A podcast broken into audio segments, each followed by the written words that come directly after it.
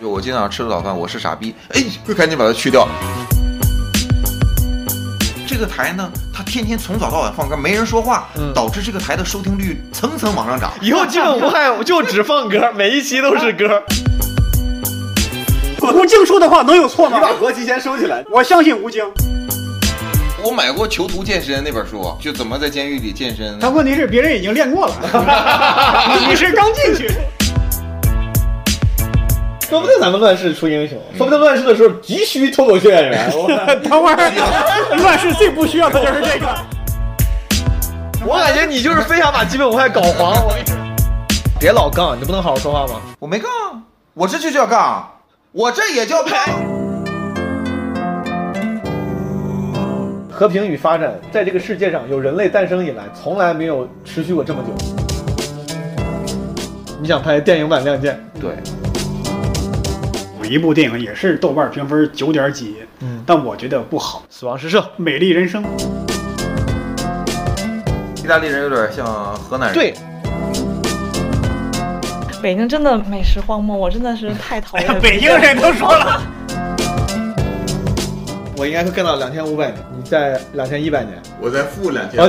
后你 你在皇帝， 差五千多年。 你想去骑恐龙，一想到穿越未来，我现在我都心潮 澎湃，都想这个话题。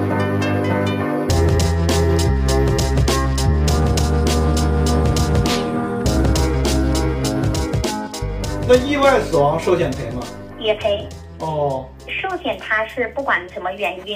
意外是还是什么，反正就是人没了，它就它就赔。明白，你看这个顺序对不对啊？比如说现在这四个险我都买了，如果我突然被诊断出来了癌症，那重疾险会先赔我一笔，对吧？然后我确我，诊就赔。然后我治着治着不小心出车祸身故了，意外险会再赔我一笔。意外身故的话，意外险就会再赔。是的，这时候因为我身故了，所以说人寿险也会赔我一笔。是的，没错。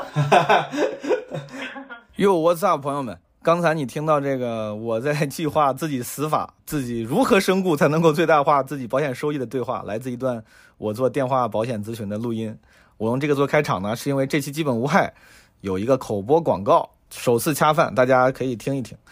广告的是啥呢？是个原价六十八、基本无害、专属价只要一分钱的保险咨询服务。这个品牌方叫小雨伞。我最开始愿意跟小雨伞沟通，是因为我发现我的朋友火树，还有我在微博上很喜欢的一个博主叫朱佳音，都推过他们的产品。然后这二位都是做了调研的，而且爱惜羽毛，所以说我想他们如果觉得没问题，那我应该也值得了解一下。啊顺便我说一下，为啥我觉得保险这个东西值得了解？首先，我是学金融的嘛，我对保险这个产品我是认可它的科学性的，我也接受用少量可承受的钱转移极端条件下自己无法承受的损失，就这么一个逻辑。我的性格本身可能对于生命和世界的不确定性期望会比较高，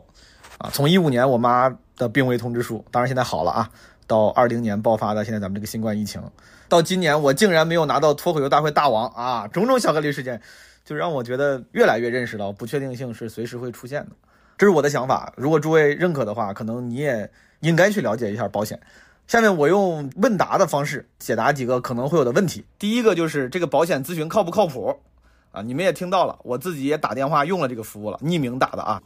我打了整整一个小时，我跟他聊的还挺好，体验挺好的。而且因为我对那个什么社保五险一金一直不太了解，我还顺便让那个咨询顾问把什么社保机制给我解释了一下，我觉得解释的也挺清楚。而且那个小雨伞顾问也跟我提了一个事儿，就是说十月份银保监会发布了互联网人身保险新规，这个新规呢发布之后，可能有一些比较优惠的人身保险在十二月底就会在互联网下架。啊，所以说我觉得在这个节点，不管你对保险是什么态度，说不定都可以像我一样趁机咨询咨询，收集一下信息，对保险这个东西有一个更全盘的了解，你就当学知识了，对吧？像没有什么朋友的 loser 朋友们，也可以就当练习社交技能了，对吧？你找个人陪你聊一个小时 ，perfect。然后第二个问题啊、小雨伞怎么样？第一，诸位你们可以自己查，然后我是自己查了一下。他们是一家挺正规的银保监会批准认可的经济平台，然后创始团队也挺强大的，他们是一个平台，然后跟很多家保险公司合作，他们会整合那些优质产品，这个也是互联网时代一个很主流的服务模式了。就像我自己买 买基金，我也都是在类似的这种整合平台上买的，这个模式也算比较可靠稳定。然后我接这个推广之前，我还特地在朋友圈做了一下调研，我的很多朋友是会在这个互联网中介上买保险的，而且体验都不错。小雨伞这个，我觉得比较加分的是，他们不是只是帮你买而已，他们不是那种一锤子买卖，他们之后会针对所有的产品，永久都会提供协助理赔的服务，而且小额的应该是两分钟就能到账啊，这个还挺加分的。第三个问题是怎么领这个原价六十八，现在只要一分钱的咨询服务？Show notes 里面有链接，朋友们，Show notes 里面那个链接你点了，你就可以用一分钱预约到原价六十八的保险咨询服务，或者是关注公众号“小雨伞”，回复关键词“基本无害”，你就能在预约的同时再领取一份免费的疫情赠险。而且朋友们，准备好，我这这有活儿啊，我有活儿。一分钱不动气，买不了房也治不了地，一分钱不算贵，不是以前旧社会，质量好，价不贵，咨询完不用再交学费。穷富贵贱无所谓，关键把钱花的对，一分钱你不白花，咱把知识带回家。老婆喜欢孩子夸，老婆夸你会办事儿是孩子夸你会当家。挣钱确实不容易，花钱还是要仔细，花不穷，省不富，学点知识有好处。打打算盘，算算账，吃不了亏你上不了当。了解保险就当赶时尚了。收， 这也不是什么活儿，朋友们，就是我学的一些奇怪的地摊儿顺口溜儿。我之前一直想用，没有机会，现在终于找到机会了。我还有好多积累，好不好？说不定之后还有机会能用上。然后玩笑归玩笑啊，这个推广我没有啥销售压力，大家就按需索取。如果你有需求，觉得能帮上忙，你就去了解一下。好，不说了，说点关于这期节目的。这期节目是我跟几个单林的朋友，宁佳宇也是闲聊的主播了，大风天的主理人，还有博博，我们这个老朋友了，之前在基本无害也出现过，还有一位好姑娘是单林的一个工作人员。我们在深圳的时候，有一天晚上这个没事儿干，在我酒店房间里，对吧？早期一言不合的录制模式，就是在酒店房间里坐在什么床上，大家就开始瞎聊，因为是临时决定聊的，我就想了一些比较散的话题，一些有趣的问题吧。开始的时候呢，我们就顺便聊到了一个是乾隆白菜这个事儿。你们有些朋友知道，就是天津有一个广播电台，男女主播他们在直播的时候突然吵架了，对吧？因为男生说这个乾隆白菜什么是凉菜，女生觉得他在杠，对吧？呃，具体你们可以上网自己看一眼。因为这个事儿就出现了直播事故，我们就聊了聊这个事儿。因为宁佳宇之前也是传统广播电台的专业主播，我就问了一下他背后的这些信息。然后我们又正好聊到了朝鲜那个逃犯朱贤建的这个新闻，大家应该也知道，一个朝鲜人，他当时从朝鲜逃到了中国，然后在中国呢也因为违法犯罪被抓了，在刑期快满的时候，马上要被遣返回朝鲜的时候呢，他越狱了，啊，越狱成功了，然后前段时间刚刚又被抓住了，就对这个事儿我们又聊了一下。然后这个新闻型话题之后，我们聊的基本上就都是我列的那些问题了。主要我本来是想让几个朋友跟大家安利一下他们自己比较推荐的文艺作品，比如说书啊、电影啊，啊，但是我们也从书和电影展开聊了不少。后来又问了几个开脑洞的问题，比如说这个，如果你想穿越到一个时间，你会穿越到什么时候？而且直着这个年底也回顾了一下2020，展望了一下2021。好吧，我觉得这一期反正我们聊得挺开心的，我觉得也挺有意思，你们可以听一听，希望对你们有收获。哦，对了，朋友们，给那些还没有听说的朋友们分享一个好消息，基本无害呢正式入选了二零二一年的苹果 Podcast 年度编辑精选，这应该还是一个挺有含金量的荣誉啊！在此感谢那些慧眼识珠的苹果播客的编辑们，也感谢大家一路以来的支持。如果你要是用苹果 Podcast 听基本无害的话，记得可以顺手点上一个五星好评，谢谢了。最后多说一句呢，就这个事儿，其实我刚才本来在聊那个保险的时候特别想提，但是我觉得那个有点，就感觉为了服务于商业目的了，就不太合适。就是最近啊、呃我们北京脱口秀圈也有一个很优秀的新人演员啊、老聪，他意外这个疾病去世了。我知道这个消息的时候非常非常难过，啊、我们二位没有特别熟，没有特别就关系特别好，但是同台过几次，他还来参加过闲聊，就是你感觉身边的人就就突然就走了，这个事情震撼非常非常大。然后我当时看到这个新闻的时候，我巨想辞职，真的不是因为我工作多不开心，就是那个想辞职的想法是因为啥？你就你知道吗？就老聪他在一年前，他肯定是不知道自己一年之后会走的。那我就在想，如果说我命中注定一年之后会走，其实我现在也是不知道的。如果我再上一年班，然后有一天突然走，在那一刻，如果我能我还有思维，我肯定会特别后悔。我说操，我怎么不早点辞职，然后干点事儿，什么再开个专场，然后再录个歌啥的。就是我之前直播里面有一次说，之前枪总说的嘛，枪总也是听别人说的，说人最好是要有一个随时可死的状态，让你自己没有什么遗憾。但我觉得可能现在我就不是一个随时可死的状态，这也是这个脱口秀演员朋友他的遗憾去世给我带来的思考，也跟大家分享。也是因为我们这一期里面聊到了这个事儿，后面你可能会听到，就说你想穿越到什么时候。很多人，大家跟朋友聊天的时候，会自然的说起，说以后我结婚了怎么怎么着，我的小孩我要怎么怎么养，然后等我六十岁了，等我退休了怎么怎么着。但是是有一种可能，那个时间点永远不会到来的，那是永远不会发生的。很有可能，当我跟别人说，我说等我有有生小孩了，我要生男孩儿女孩儿，我要怎么养，很有可能我到不了那一天，对吧？就发生意外了。就嗯，就是你时不时想一下这个事儿，我觉得还是挺有必要的，让你能体会到生命的可贵。虽然有时候大家经常会会因为生活里的一些琐事，今天这个人赚的比你多了，明天那个老同学过得比你成功了，你觉得自己不成功，但你想到那些因为意外，生命戛然而止的人，其实觉得自己真的已经属于非常幸运了。珍惜生命，好吧，珍惜时间，朋友们，不多说了。希望你喜欢这期的基本无害，希望我们都可以有朝一日拥有那个尽量不遗憾、随时可死的状态。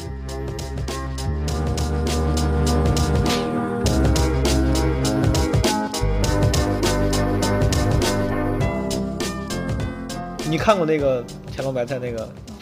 你看过？你怎么觉得？我觉得那确个实女生有点儿，就是积攒了很多怨气，然后在一定时间爆发出来，感觉是。你为啥说两个人都有问题？你爱老师，所以我觉得是那个男的，首先是格局要打开，嗯就没必要，因为就这种事情，如果说他是一个有经验的人的话，嗯，你这说不做是主播方面有经验，对，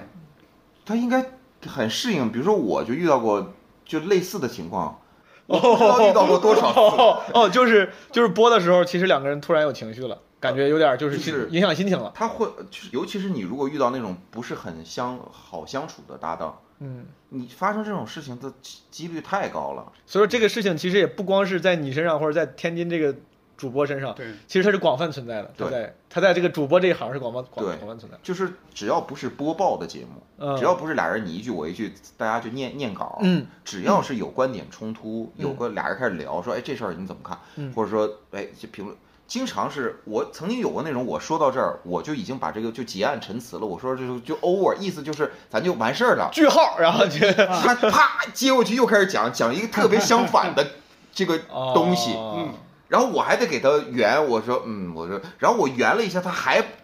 没完没了，还继续，那我只能是嗯，就是你就我得认我得了。想辙，对，就是你只要是那是稍微有一点职业精神，你嗯都不应该在这个时候直接去，就只能说他不是非常的 professional，所以所以说，至少从截出来那个音频的片段里面听起来，嗯，感觉两个人确实都有不 professional 的一面，两个都不都不 pro，我都不都非常不我 pro。听着的我的就那一个片段的感受啊，哦我感觉第一呢，这个男的有点小题大做，嗯就嗯突然的歇斯底里。嗯，人家说你是一声杠，你就突然那么亢奋要跟人干架，这怎么了？嗯就明白不能反驳你了，是不是是，呃，你你恨不得要把人别人掐死那感觉。嗯这个当然这有点各打五十大板的意思。嗯我觉得首先这个女主播，嗯你们俩人等于是说我们是搭档，嗯我们要打配合。嗯一旦发现你的搭档出现问题，嗯你应该去把这个情绪给引导，或者说给岔开去。嗯，你不能在那儿有点阴阳怪气儿啊，是咱们这个谁谁好像有情是绪了，是是对是。对，你这有点阴阳怪气儿了。你说广播主播这里面很常见，但其嗯实，在咱们录播课的这个业余主播嗯界啊，好像确实不太容易发生。为什么呢？因为播客这个东西，大家就是自主性和自愿性更强一点。嗯毛书记、博博、好姑娘，我们在这儿大家都 OK，嗯，没有说是我 见到毛书记我一句话不想说，但是我还没办法，我还非要坐在这儿嘛，哦几乎没有这种情况。对，，大家都是差不多。如果真有那么一天，你也会说，你说今天不舒服，我就不来录了。嗯对对吧对，但是电台的那个工作呢，往往就是就是强制性的嘛。强制性的，嗯对吧？就是包办婚姻。对你就是今天就就你就趟上这个女主播了，你正常你的搭档没来，或者说哦就赶上特别的节目，你你跟她碰着了，你知道她不好相处，你知道她的男搭档被她干掉一百个，就是没有人能够跟她做好搭档。这么说吧，我嗯我我我我武断的下一个自己的推测，就是嗯这事儿一出来吧，全国各地所有的这种传统电台，就所有的从业者吧，都会来聊这个事儿，百分之百会聊，是而且百分之百会提出来某一个自己的一个同事说，这他一定会联系到现实生活中的一个案例，对吧？咱们谁谁谁，这这肯定，嗨，这对，这不就跟当时佳宇一样吗？啊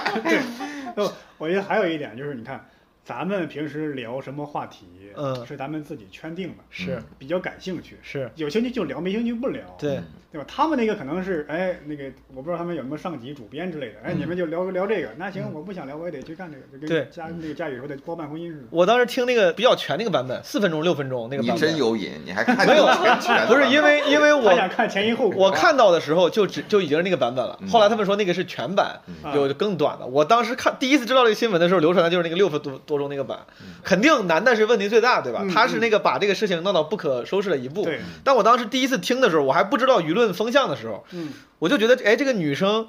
就怎么这么不给台阶？就最嗯最开始的时候呢，我还没有听到男生发怒的时候，这个比如说，我要是觉得你老跟我杠， 嗯，咱们可能是开玩笑，我说，哎，波波老师没必要，没事儿，咱们就咱就瞎聊嘛。嗯，啊，不用那么较真儿，可能我就开个玩笑一样，咱们就把她带回来了。但那个女生好像很认真，啊嗯有可能是在六分钟之前他们有别的冲突之类的。那个女生很认真，她说啊，你怎么什么都跟人杠？然后包括就是什么，那你这接不下去了，反正就就是就是什么 对，就是我觉得那个就属于是，嗯不是咱们通同伙儿常沟通的时候会很友好的给人个台阶下的那个那个沟通方式。我感觉是两个本身就水火不容的人，硬被扭到一个节目里，嗯我要突然跟你搞呢，嗯，我说佳宇，我说你你别老杠，你不能好好说话吗？我没杠，我这就叫杠。我这也 叫杠，哎，我我这也我是 我靠，不是要演示一下 professional 的，我操，就是但但但但也能看出来，感觉他俩好像真的不喜欢自己的工作一样，呃就感觉我无所谓，我说走哎就摔门而确去。确实是嗯确实是不喜欢，因为现在就是整个行业啊，因为我啊现在其实已经不在这个行业里面工作了，嗯已经不做传统的电台主持人了，主要就是 现在是顶流播客的主持 人，全国的传统电台确实是呃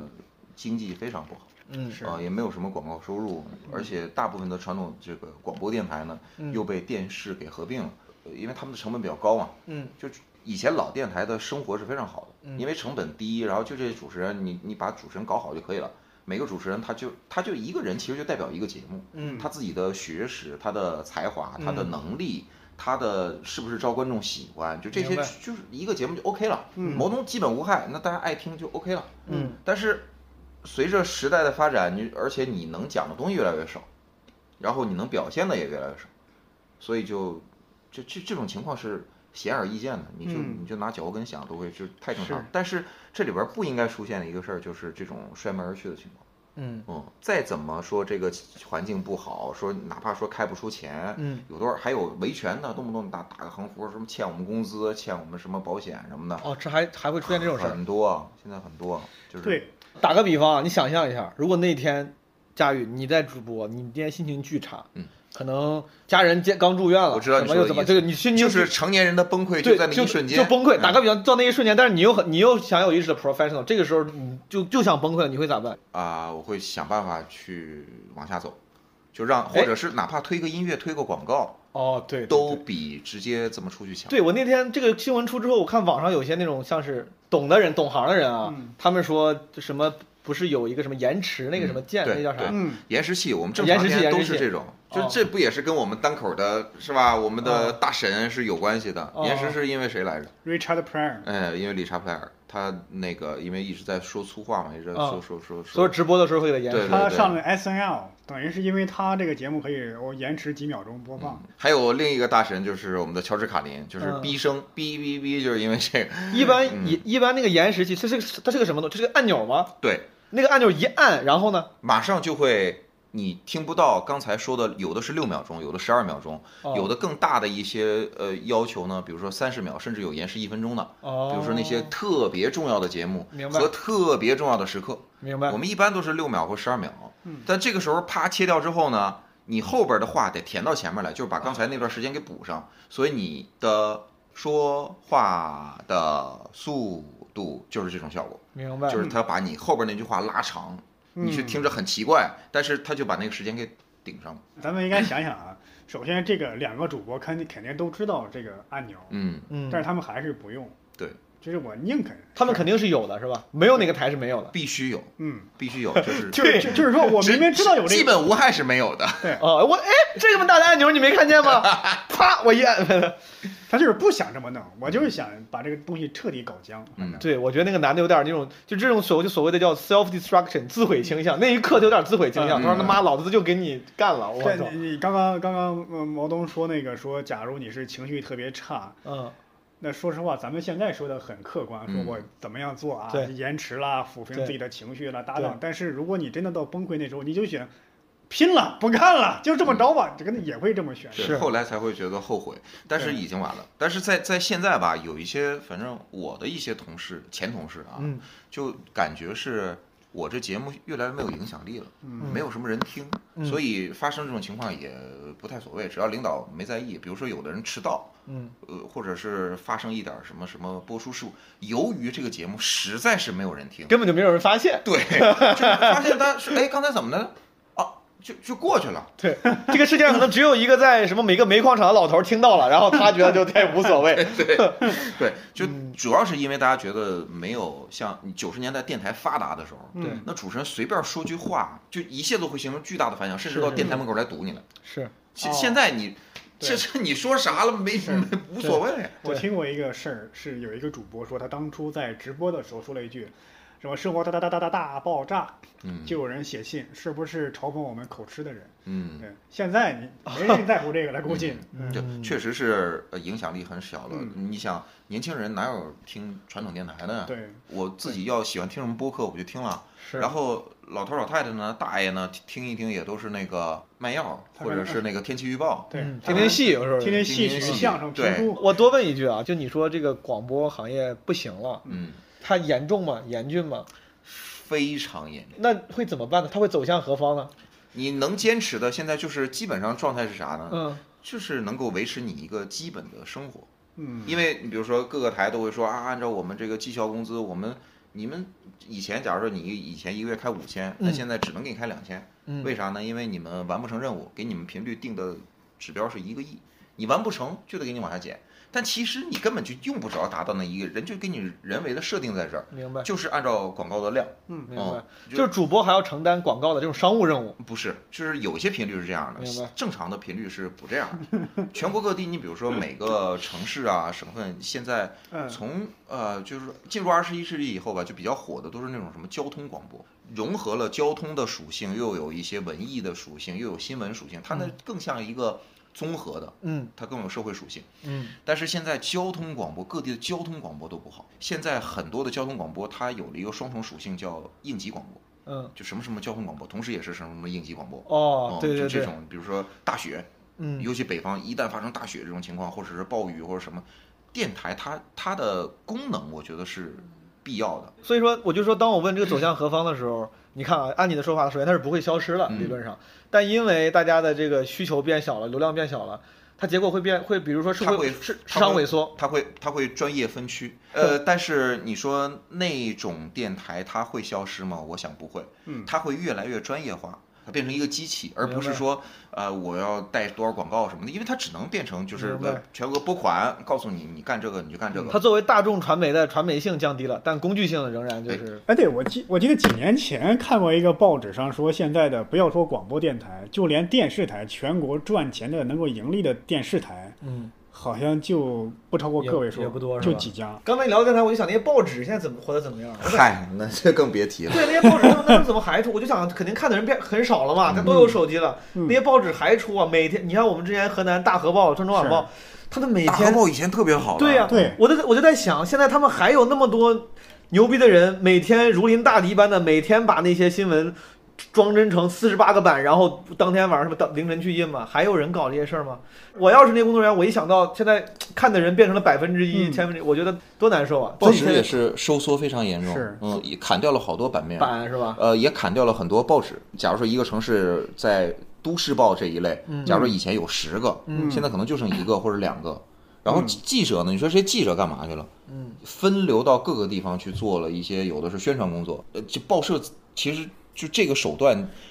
非常残酷。我们现在啊嗯，只能开一千两百块钱，嗯你干你就继续干，嗯你要是不干，那就你就自谋生路。嗯但是呢，要求你天天坐班儿，你你因为正常如果说要辞退你的话，是要给你补偿的，要给你赔偿的，按照你的工龄什么的。但现在这种情况，你就不得不自己辞职，嗯就是逼着你要辞职。嗯，你说这不走哎，但我就当刘慈欣了呀，天天在那儿他妈领着一千 块钱。今天我们的几位嘉宾，你看姗姗来迟的介绍。嗯，今天我们这个在不，他这节目太随意了吧？这这太随意，太随意了，太随意了。 我晚点介绍你也是杠， 我晚点介绍也是杠， 我二教也不行吗？到现在才介绍都是没事啊可以剪辑嘛。 这就是基本无害的魅力。我跟你说，朋友们，现在是十一月二十九号凌晨十二点四十八，我佳宇博博没有凌晨十二点四十八这一说啊，凌晨十二点四十八， 零点四十八。零点四十八，嗯凌晨零点四十八，这也是杠。这也是杠。十二点你听不懂吗？你听不懂？是我说说凌晨哎凌晨也是杠， 然后我佳宇跟博博跟我们一块儿录呢，还有一个叫好姑娘，好姑娘是我们的现场导演啊，是单立人的工作人员。刚才他说他要来旁听的，但是我们希望他能多发言啊。本来我们找了一些非常奇怪的话题，朋友们，但是刚录的时候，佳宇突然提起来那个乾天白菜的事儿了，我们就聊了几句，一下聊聊了。哎哎主要是博博老聊师了刚才突然之间提起来了，博博有时候他就会突然说莫名一其妙说他的一句他会突然说一些什么梗啊、新闻乾的隆白菜也是台词儿， 对，前伯伯经常会走着走，突然就搞一个，就是一个，你随便再开个啥，咱们就有话题了。随便说句话，你再说个啥？随便说个今话啊天今活够 了。他今天他今天一直在 Q 范德彪，他 晚上这范德面说 彪，范德彪，天你在 Q 范德范德彪当那个一个维多利亚大酒店的那个保 安保安保安队长啊。 吴总的保 安，对，然后吴总被人打了，然后说有人来闹事儿，范德彪一听说活活够了，这这人是活够了，都都别动，都别动。把后门锁上，断他后路。 博博天他妈，你这个技能真是学杂了。 学傻了都。刚才我们吃饭的时候，我们嗯吃饭的时候临时决定录这期播客，然后是没有什么计划，朋友们，贵在自然啊，洒脱自由。嗯，但是我们吃饭的时候，不是刚当时聊起来那个事儿，我当时翻手机翻到那个那哥们儿朝鲜那个朱全健，这叫什么？朱贤建嘛，朱贤健啊，是吗？是就叫他小猪吧，咱们就叫小啊猪吧。 小朱。就是我看这个新闻，我还是挺感慨的。就我觉得这个哥们儿，我大概看了一下他的那个前因后果吧。嗯，这个也是因为家人在祖国可能犯了一些事儿，然后全家受牵连，嗯然后逃到了国内，作为逃犯被关到了监狱，服刑马上到期，嗯到期之后他的结果应该就是回到他的祖国朝鲜，应该会有非常惨烈的一个后果。对，他为了不面对这个后果，所以他跳下去，越狱了嗯。那个越狱视频你们看了吗？没很有。高很高的地方跳哇，下去真的厉害！我操，那那哥们儿，我以为你稍微为了让你的那个身体能够受到冲击力小一点，嗯，我之前小时候翻过墙，就是那个墙要高的话，你稍微就挂着，你啊腿就离地稍微近一点嘛嗯。他没有，他就真的是硬，他也没有蹭着墙下来，然后用用摩擦力抵消一下那个重力，没有。嗯那哥们儿就直接跳下来了，然后他据说当时好像摔断了一条腿还是怎么了，啊，就是他当时据说当时腿就那个什么骨折了还是啥，惨猎猎气但是他跑得非常快。他说不是在朝鲜当特种兵嘛？我今天咱们聊起来是因为他刚刚呃被抓获归案嘛，啊，嗯正义终究战战胜了邪恶。嗯，但是这个故事本身，我觉得要是放在比如说西方的一些语系里，它其实是一个非常有魅力的个人英雄主义的故事。对，我看到很多评论，政治不正确，嗯嗯，但是怎么说呢？他们自认为闪耀着人性的光辉，嗯，嗯，其实我也觉得。对，就是我当 就是时他们在说啥呢？他们就说这个人，呃，从法理上来讲，嗯就是从正常来讲，他是呃越狱啊什么这些的，我们得抓。嗯但是呢，你看他他整个的过程，比如说他伤害了别人，嗯他伤害别人是因为他在逃的时候他偷东西吃，但是他并没有要要人命，他只是、只是自保也好怎么样，就把是他给打嗯是伤了，然后就赶紧跑了。是呃，而且在躲藏的过程当中，他也是躲藏在呃一个就是深山老林里废面弃的景区寒冬里面。嗯，就是他整个的这个目的和趋向，就是说我想藏着，嗯我只是想生存我只是想活下来，嗯嗯，而不是说我要去抢个什么东西，对嗯我要杀、杀谁什么的。我当时看到这个今天看到抓获这个新闻的时候，我还在那想，我说咱们怎么就没有哎枪口抬高一寸，对吧？就是比可以不用抓的那么尽心尽啊力。但后来我看了一下评论，才发现好像就是抓的对他好是好的，他的这最终归宿天堂其实是地狱，因为如果不被抓的话，他最终回到朝鲜他会更惨。对如果对被国内发抓了，他他现在他现在的那个结果是要再坐七年牢，是对他来说坐牢应该可能是他起码有吃有喝，对合有理地方合住。理选项里的最好的结果。瞎想啊，如果有个电影剧本的话，就七年之后他又越狱，对，，就是枪口台湾，七年之后可能某个狱卒给了他一个机会，又让他越狱了，然后再抓了又判了十五年之类的。嚷嚷啊这是，对，就我感觉，嗯，就就这种这种故事还挺让人唏嘘的。嗯，我看到这个故事的时候，我我我我想了一个假设的问题，问问你们啊，就如果你们比如说身上，咱就极端化一点，嗯，蒙受了不白之冤，这个是因为家人犯错，他被牵连。那不就《肖申克的救赎》对吗？那，不如是果你又蒙受了非常大的不白之冤，嗯，被关到了某一个，当然是国外啊，国外这种嗯没、没审好，关到了监狱里面。嗯你们越狱的那个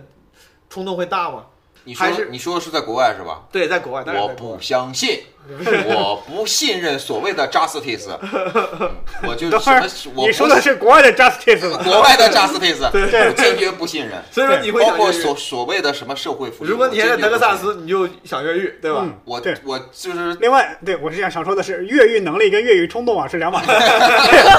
当然想越狱，但是我假如我这个能力不够，对吧？第一，我的体能 差点儿；第二，我的智慧差点儿。我又不是那个越狱男主角，对吧明白？那么聪明，把这个监狱的城堡的工程，我这我这个地图，我要不具备这个条件，我干但嘛你越会狱努呢力？吗？我会啊，你会你会努力，我会啊就想着这个想着这个事儿。对，就是我能用司法手段用司法手段，能嗯用非正常手段用非正常手段，就总之不计一切代价我要出我去。会放弃司法手段，只用不正常手段。对我们 不相信，不相信西方的司法能够还我以清白。 不相信德克萨斯的法 律，我相信咱们国内，无论我走到哪 里，中国的都是我强大的后盾。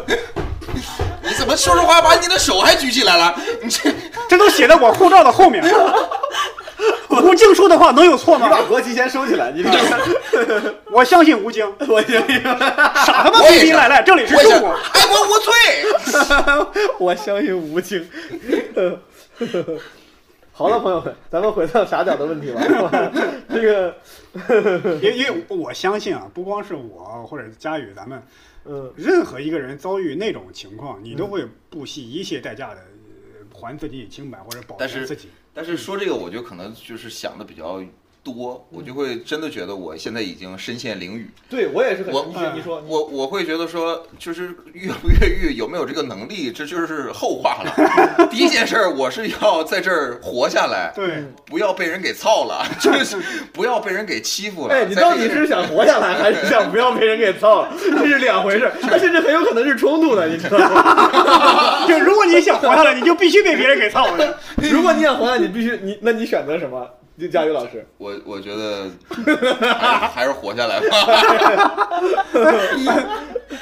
如果咱们有一天真的就是身陷囹圄，在监狱里面，嗯你自己尽量真实的幻想一下，你觉得你自己拥有在监狱里面生存的能力吗？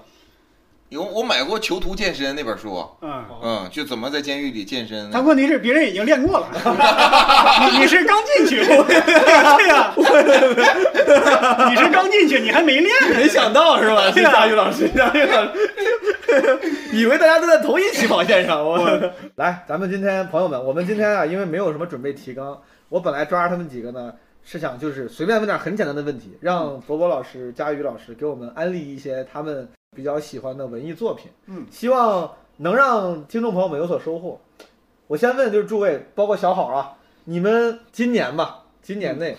有没有什么推荐的书、啊电影或者是剧？我我先说一个电影吧，你先说就是推个电影。呃《天书奇谭哦，重置版》的、那嗯个修复版，修复版，色彩做的确实是因为以前在中央六是可以看到的，嗯呃，经常会播。嗯是这是上海美术电影制片厂的第三部长动画，嗯啊，啊第一个是《大闹天宫》，第二个就是七九年的《嗯哪吒闹哪吒闹海海》，再之后就是这个《天书奇谭》。这个《天书奇谭》其实一开始是 TV 版分级播放的，对，这是把各个各集的内容重新剪辑，剪做出了一个部剧。场版，对对对对，就中央六就放过这个剧场版，对啊然后现在呢，就是把色彩、把图画做的更加的精美了。 嗯，哦，颜色上非常好，我觉得是是就是它是一个美的享受，就对不但这个故事肯定不是啥新鲜故事，而且对啊大家基本上很多小时候都看过。这个重映版啊，它最后有十分钟的纪录片儿，嗯就是采访当年这个电影的制作人员，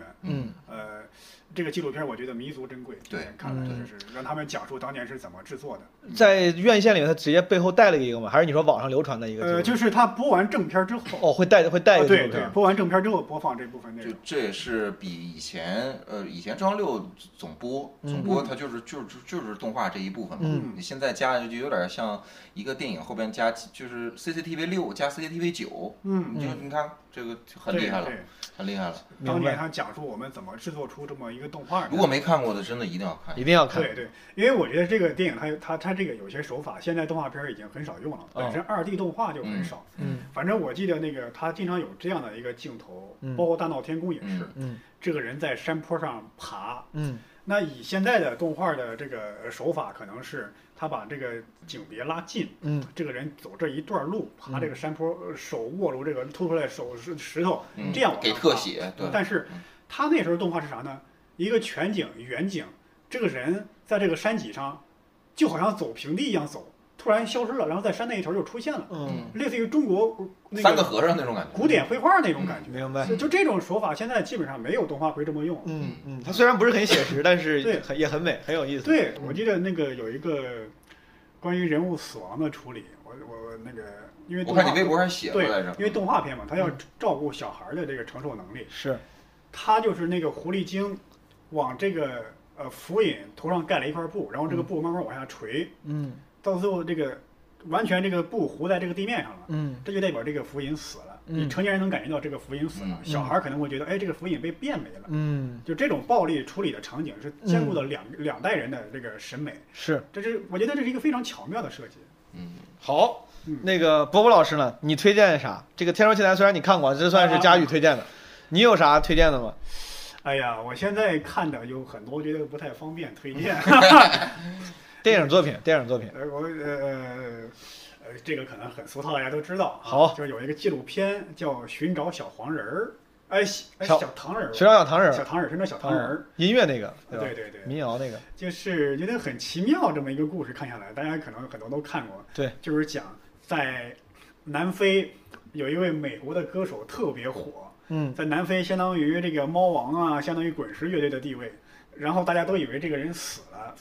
后来呢，南非等于戒严之后，这个打开之后呢，南非的人跑到美国去，发现这个人在美国基本上没有人知道这个人，嗯在南非家喻户晓的一位歌星，嗯在他的母呃母国等于是无人问津。嗯后来才知道，就这个人当年在美国出了两张唱片，好像卖出去一共才六张，只不过是机缘巧合，有一个美国的游客去南非带了一张他的唱片，嗯结果在南非打开了销路，甚至成为南非革命的一个呃诱因之一。就是我在看这个故事，就感觉很奇妙，就是在现在这个交通和通讯技术如此发达的情况，嗯还会出现这种这种现象。嗯一个人在他的本国完全不火，甚至他记者去调查的时候，他正在做一个装修工人，帮别人盖房、修房子啥的，嗯干重体力活儿。但是在另外一个国家，离他如此遥远，就是成为一个巨星级的人物。后来他去南非开演唱会，大家都那种感觉，好像 MJ 又复活了一都样，疯了，对，都疯了，就感觉很奇妙，有点太神奇了。你说电影这么拍，大家都觉得这太扯淡了吧，那就是是生活中真真切切发生的事儿。对，我觉得他他本人他的公司都不知道，这个确实还是挺致命的，就是挺极端的，不太可能出现的。我倒遇到过一些那种，就是咱们作为普通消费者、内容消费嗯者，有时候我有挺意外。我之前去我去过一次朝鲜旅游，嗯，然后那边的那些导游啊，他们大部分的时候你跟他聊啥，他都抱着一个戒备的心态，不愿意跟你多聊。嗯，只有一两次，他们非常主动的过来问，他说：“哎，你看过那个什么《潜伏》吗？”嗯，然后看完，他问了我一些大概十年前的、十几年前甚至更早的那些中国电视剧，嗯我说看过看过呀，我说咋？他后来他才跟我说，他他说用中文跟你说的，对他们是他们是导游嘛，嗯朝鲜导游，他说中文，他说这东西在就是在朝鲜巨火，嗯我甚至觉得有可能某些那些很火的电视剧的主演和主创人员，他们也不知道自己的电视剧的主导那个巨嗯火，就是他们会我不知道啊，用某种方式把这些这这些电视剧拷过去。嗯然后我后来问过他，我说你们怎么看的？他说有人会有，然后我们在手机里面互相拷着看，这嗯个从那个人手机里拷到另外一个人手机里，那个智能机还比较少，是嗯 x S S D 卡的那种手机。哦他说会看，他说特别喜欢那个什么余则成啊啥啥啥，还给我讲了好几个别的都那个电视剧。嗯这两天我也是因为看到另外一个新闻，就就昨天，嗯就是有个人因为考了鱿鱼游戏嘛，嗯，然后啊啊啊你看那个了吗？被对枪对毙，对被枪毙了。哦，啊，我当时看到那个那个，就是看这个这些剧的那个方式，跟当时那个导游跟我说他们看咱国产剧的方式其实一样的，嗯，嗯，只是看国产剧可能没啥问题。对，看鱿鱼游戏那个那几几个学生高中生，一个人买了一个，就是他们买那个就像走私过来的那个呃 U 盘，把这 U 盘看完之后给同学了，然后看的同学全部什么判五到七年不等嗯，买的那个人是死刑，嗯，哦好像是。哦呃，是走私那个人是死刑啊，买的那个人好像是什么无期还是什么？小好呢？小好今年有啥推荐的电影吗？我嗯，最近看了《扬名立万》，哦，你看了，你俩看了吗？我也看了，我也看了，你看了，看了，这不是刚上吗？这那那你觉得好吗？好，为啥？本来是对万万没想到这些人有一些情怀在，啊，他们是是是那哦我个没看报过告报老告板，是小万万和天宜对是吧孟和天宜做的呀？对对对，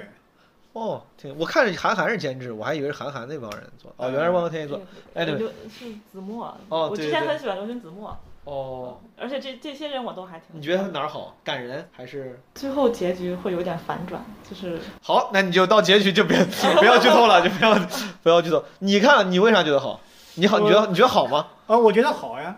啊，我也觉得好，那我也觉得好，我不管，我都我没看过，我也觉得好。我说好也能 干啊，我说好也能干，当然你要说是传世巨作，这肯定是谈不上 啊，嗯，但是我觉得你说看着好看，这肯定是满足，那打几分？零到十分？我觉得可以打七点五分，好，你打七点五分。我随便再说个别的，正好跟他豆豆豆瓣评分差不多，七点五分。那什么《乘风破浪》呢？你打几分？你看过我？我没看过我，想你没 fuck。啊，对我看过开头，我我觉得我可以打呃六分或者六点五，但你没问关键问题，《战狼二》你打几 分？嗯，战狼二就 我打一百分， 我打一百 分。但是你看，这个电影是中国票房之冠是吧？哦，不不是是了，了，不是了，现在不是了，票房亚军是长吧津？湖啊，票房亚军是吧？人民群众喜欢的电影才是真正意义上的好电影，对 吧？某些个知识分子说什么我拍了一部文艺片，说什么啊王权富贵？曲高和寡，我呸！你就是脱离群众，自绝于人民，太沉迷于自我表达。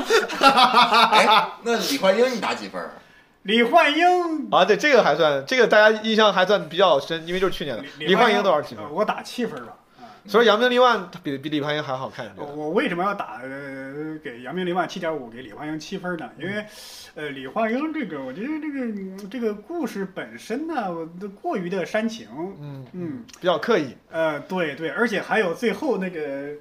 结尾，尤其是那个结尾的时候，那个那个那个主角叫什么来着？贾玲儿，嗯，呃，开开的你开的这一有个，点过于讽刺 了。我没说讽 刺啊，好了半天，这个这碰就碰上了。不是开了一辆车在那个路上经过，虽然说那个车的车牌号有什么有有一些指向的含义啊，嗯但我觉得那个镜头觉得你是什么意思？炫耀你成功了，你是个成功人士了，嗯就感觉呃太肤浅呀、这样的镜头设置。就是嗯，哦，肤浅，原来这么用这个词儿。对，但是我觉得《扬名立万》是你也能看到，这它这个很多点子在里边儿，等于有一种呃信息轰炸的感觉。明白。嗯，他剧本是好的，你觉得？呃，对，至少信息密度高，是对吗就是你我看看了很多有一些它的它的有一些的故事的第一挖的坑全都填上了，而且确嗯实能引起你的往下看的欲望。它有这个足够的悬念来来来吸引你，嗯明白。而且这个它的这些悬念它的布置最后又给填上了，当然不一定填的都很完美啊。嗯，还有就是说，它有一些人物之间的关系呢，嗯它故意设置每一个人都有一个对头。嗯嗯在这部里边，嗯，呃，或者说有这个人有以前伤害过、得罪过他的地方，嗯然后做最后这些人又通过一些比较巧妙的方式又弥补上了。明白。对，就是故事上还有人物关系的组织上，他会，呃，都会有一个张力在。呃，他这个七点五，疯狂的石头多少分疯狂的石头，啊？疯狂的石头的话，我可能打七点八，比他要高一点。哦嗯，因为这个故事会有点什么？让我我我有什么感觉呢？就是他的有点在像在玩一种智力游戏，一种或者说在故意在编程，也不是说故意的，他就把这个东西变得很复杂，但是复杂并不就意味着好看。嗯，嗯，有点炫技的意思。呃，也不是炫技，我我感觉他是想我要唯恐怕这一段给冷了，嗯嗯， 我要赶紧在这一段添上一段戏。最好是有那种智力测验的成智智力体操的东西在在在。嗯，嗯我不能让观众闲着，我不能让观众觉得啊这一刻好好尴尬，嗯这一刻好冷静，没有什么事儿发生。他填的过满，嗯，这是他这个我觉得不足的地方。明白。这是对中国传统文化理解不透彻，嗯，不留白呀、嗯， 所以在艺术上达不到博文老师九分以上的这个评价。哎我一哎，我就特别，我就要跟博文老师杠一下。哎哎，那你评分这么严格，除了咱说一百分的，嗯，都有什么样的电影能到你在你这儿能到九分或九点五分以上呢？对，，我这也这想举个个例子我听听，我听听。这个我先说一个评判的标准啊，嗯，能达到九分儿甚至更高分儿的电影啊，那我心目中没有对觉得不是没有，就是你这个电影有一种开创的意义在。嗯，嗯，你就是你你真的在认真回答我吗？我就是跟你俩扯。哎，我想知道，你就你就然后呢，看上他，所以说呢，结果是啥呢？有你觉得啥是有？当然有，有很多呀，随便说几个你你说你说像《教父》、像《公民凯恩》的这样的，像像像电影，它肯定是九分以上。 IMDB 的前二百五就是九分以对上。对，就是它它有开创的意义在啊。明白嗯，但对你对你来说也是的，就是它，你不管是它本身的虽然有看上意义，嗯，对于你个人印象，你也是喜欢它到你觉得愿意个人给它打九分以上。呃，当然也有我个人喜欢的，可能在影史上没那么重要的电影，比如说比呢，方说那个《放牛班的春天》，哦，它可能在影史上说没有什么地位，《放牛班的春天》我愿意为它打九分，因为我觉得这个电影很美，我被它这个种美打动了。嗯但同样有一部电影也是豆瓣评分九点几，嗯但我觉得不好，嗯，就是那个死亡诗社《美丽人生》。哦，美丽人生哎，我这观点就跟你不太一样了。我很不喜欢这部电影。二战那个就贝爸爸尼尼那个爸爸啊脸对小对孩儿那对，就是个，讲一对儿犹一个犹太家庭在集中营的悲惨遭遇。嗯我觉得那个很嗯哦好呀。嗯我很不喜欢这个电影，我觉得有像奥斯卡的谄媚之嫌。嗯我就感觉他用这种方式就是有取巧之嫌，就是你看，哎呀，我用啊、喜剧的方式来讲述悲剧，我是不是很高级啊？我能打动你们啊？这哎种东西你看，呃一看就是能拿奖的才题材。而且我要说为什么，嗯呃，最核心的一个证据，我为什么反感《美丽啊你人说生》这个电影？嗯呃，在这个电影的有一段情节，就是主人公向他的儿子展示胳膊上的编号。嗯，在历史上，只有奥斯维辛的集中营会这么做，是的，但解放奥斯维辛的是苏联红军。嗯，这个结尾是美军坦克开入了这个集中营，你因为一个这个历史的硬伤，然后就这就是历史发明家，呃 对吧？这是就是我觉得就是对奥斯卡或者说对美国那些大奖的评委的一种谄媚。移花接木，他就是利用了欧洲人或者嗯美国人对苏联的一种恐惧、一种反感，他不敢或者不愿意再忠实的反映历史，嗯就把这个苏联红军置换成了美军坦克。这要么是艺术上的一种胆怯怯懦，要么就是一种谄媚。就是他其实并没有完全的尊重史实这个这对个事情。而且，当然这个导演自己说了，导演说：“哎呀，我只是借用了部分历史元素嗯，啊，我没有说这就是奥斯维辛。”明白明白。但如果你借用这个元素，你完全可以不用这个元素，这个元素就是历史的。我觉得一旦对对一个创作者的姿态有了抵触之后，确实对这个作品你很难往下接受。可能是我之前没有你这么多的这个背景知识哎哎，我得说一下啊，啊，我是先对这个电影有反感，先不喜欢的，才去后做后做来研究。我才知道的这个明白历史方面的这个证据。明白嗯，我挺喜欢《美丽人生》的。我觉得这个电影就是用喜剧去呈现悲剧，确实这个说法本身成了一个陈词滥调了。就现在对，就甚至在创作者里面就是比较 cliche，但而且我还做了一些相关的一些背景资料，哦，我发现就是。呃，用喜剧的方式来反映呃那段悲惨的经历啊、嗯犹太人的悲惨遭遇那些题材，在以前是有人碰钉子的。嗯比方说，有一个著名的导演叫刘别谦，嗯他是那个比利怀德的老师，相当于嗯他当年拍过一部电影叫《你逃我也逃》，嗯呃，也是很有名的电影。他就是用喜剧的方式来讲述我这个纳粹占领波兰这个事儿，嗯但是这个电影呢是纯粹的搞笑，嗯，它没有呃悲剧的成分，是也没没有有说煽情，嗯抨击德国纳粹的罪恶，嗯从头到尾都搞笑不断，也确实很搞笑。嗯但在当时遭遇了观众啊、评论家的迎头痛击，说你这等于是拿别人的悲惨寻开心，嗯对吧？尤其是这个导演刘别谦本人也是个犹太人，说你这人就是麻木不仁，你的同胞遭受了什么样的悲惨遭遇，你还在这儿拍电影，在这儿嗯呃油嘴滑舌，在这儿博人一笑。这个电影拍完之后，有几十年的时间没有喜剧敢拍敢敢反映用喜剧的形式来反映集中营的这种事儿。是，那么这个《美丽人生》这个电影，它等于是吸取了前辈的教训，嗯所以这个电影巧妙的一点在于什么？分成两部分，嗯，上下集类似于上半集呢，喜剧怎么搞笑怎么来，嗯下半集一到纳粹集中营，把喜剧元素全部踢掉，完全是悲惨的故事，就是不让这个喜剧的成呃喜剧的元素去冲淡这个悲剧的氛围。这样想看喜剧的看喜剧，想感动的去感动，嗯，这就规避掉了他的前辈出现的那些问题，所以就成功的获得了奥斯卡小金人儿。嗯，一个成功的商业电影，嗯，我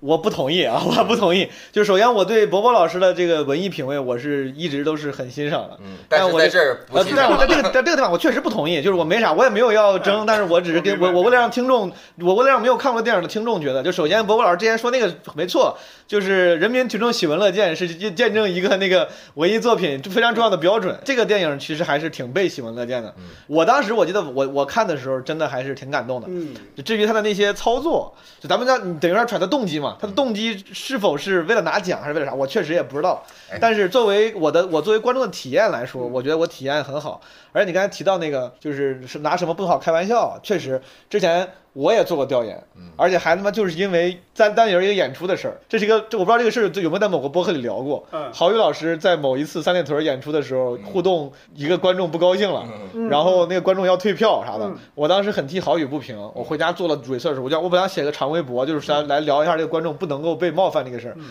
当时看了一个纪录片叫《Last Love》最后的笑声嘛，嗯基本就是明确定义了，在西方的文艺界里面有两个话题就是不能碰的，就是 taboo 叫禁忌，嗯一个就是大屠杀，一个就是九幺幺嗯啊啊，还不是二战，就是大屠杀。所以说你说那个。他讲那些东西，可能就是大家刚开始不接受，这是可能就是那个反弹最强烈的时候。那个你投我也投那个电影啊，嗯是一九四二年拍的嗯，当时正在打二战。嗯，还没打完呢，还有三对年呢。对，这我觉得，我觉得《美丽人生》能，我不知道，可能我观影量有限。我觉得作为呃至少哪怕不是第一个，至少是为数不多的几个吧，能够成功的用喜剧去诠诠释悲剧，嗯且没有让大部分人觉得你在取巧，然后你在消解悲伤，我觉得还挺挺挺牛逼的。但是九幺幺和大屠杀现在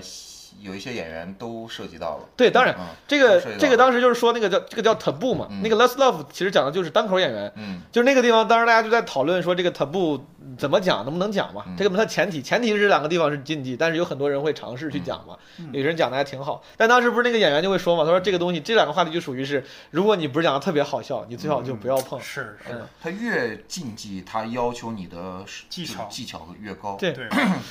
我我我倒是就着毛书记刚才说这事儿，我倒嗯可以做一个假设，就你是说，假如嗯假如博博老师刚才说的这些有关于奥斯维辛的这些背景，有关于对这个导演以及整个关于这件事儿调侃的尺度啊，就是经历啊，之前的这些经验之类的，如果说在这儿跟所有给在豆瓣上、在 IMDB 上给《美联生》打高分的这些朋友们，跟他们去分享，包括跟一些新观众分享，嗯你觉得他们知道了之后会对这个分数有影响吗？或者有多大影响？我觉得即便有影响，影响也不大，因为，呃，就好像你说我喜欢一个姑娘一样，你说她一大堆的毛病，我可能对，那我还是喜欢她。嗯我觉得这个事情，我就觉得是这样的。首先，呃，伯伯老师刚分享后面那些可能的动机嘛嗯，就比如我你这样操作，感觉很取巧，是为了拿奖。这些事情，首先它到底是不是真的？嗯。我觉得第一是不是是我不知道啊是不是无从判断，嗯然后如果说有从判断，这个导演说我承认了，我当时就是为了拿奖我才这么拍的，哪怕导演都说了嗯，我确定了，对我来说我都不会，我都不会改变我对这个电影的喜爱，嗯我只会觉得这个导演，那你这个可能我对你的理解变 了，就是原来你不是真的真诚的在创作艺术，嗯你是有功利心在的嗯，但仍然你创造了一个好东西。即便是在我了解这所有的背景知识之前，我看这个电影，我也觉得它充满了虚假。嗯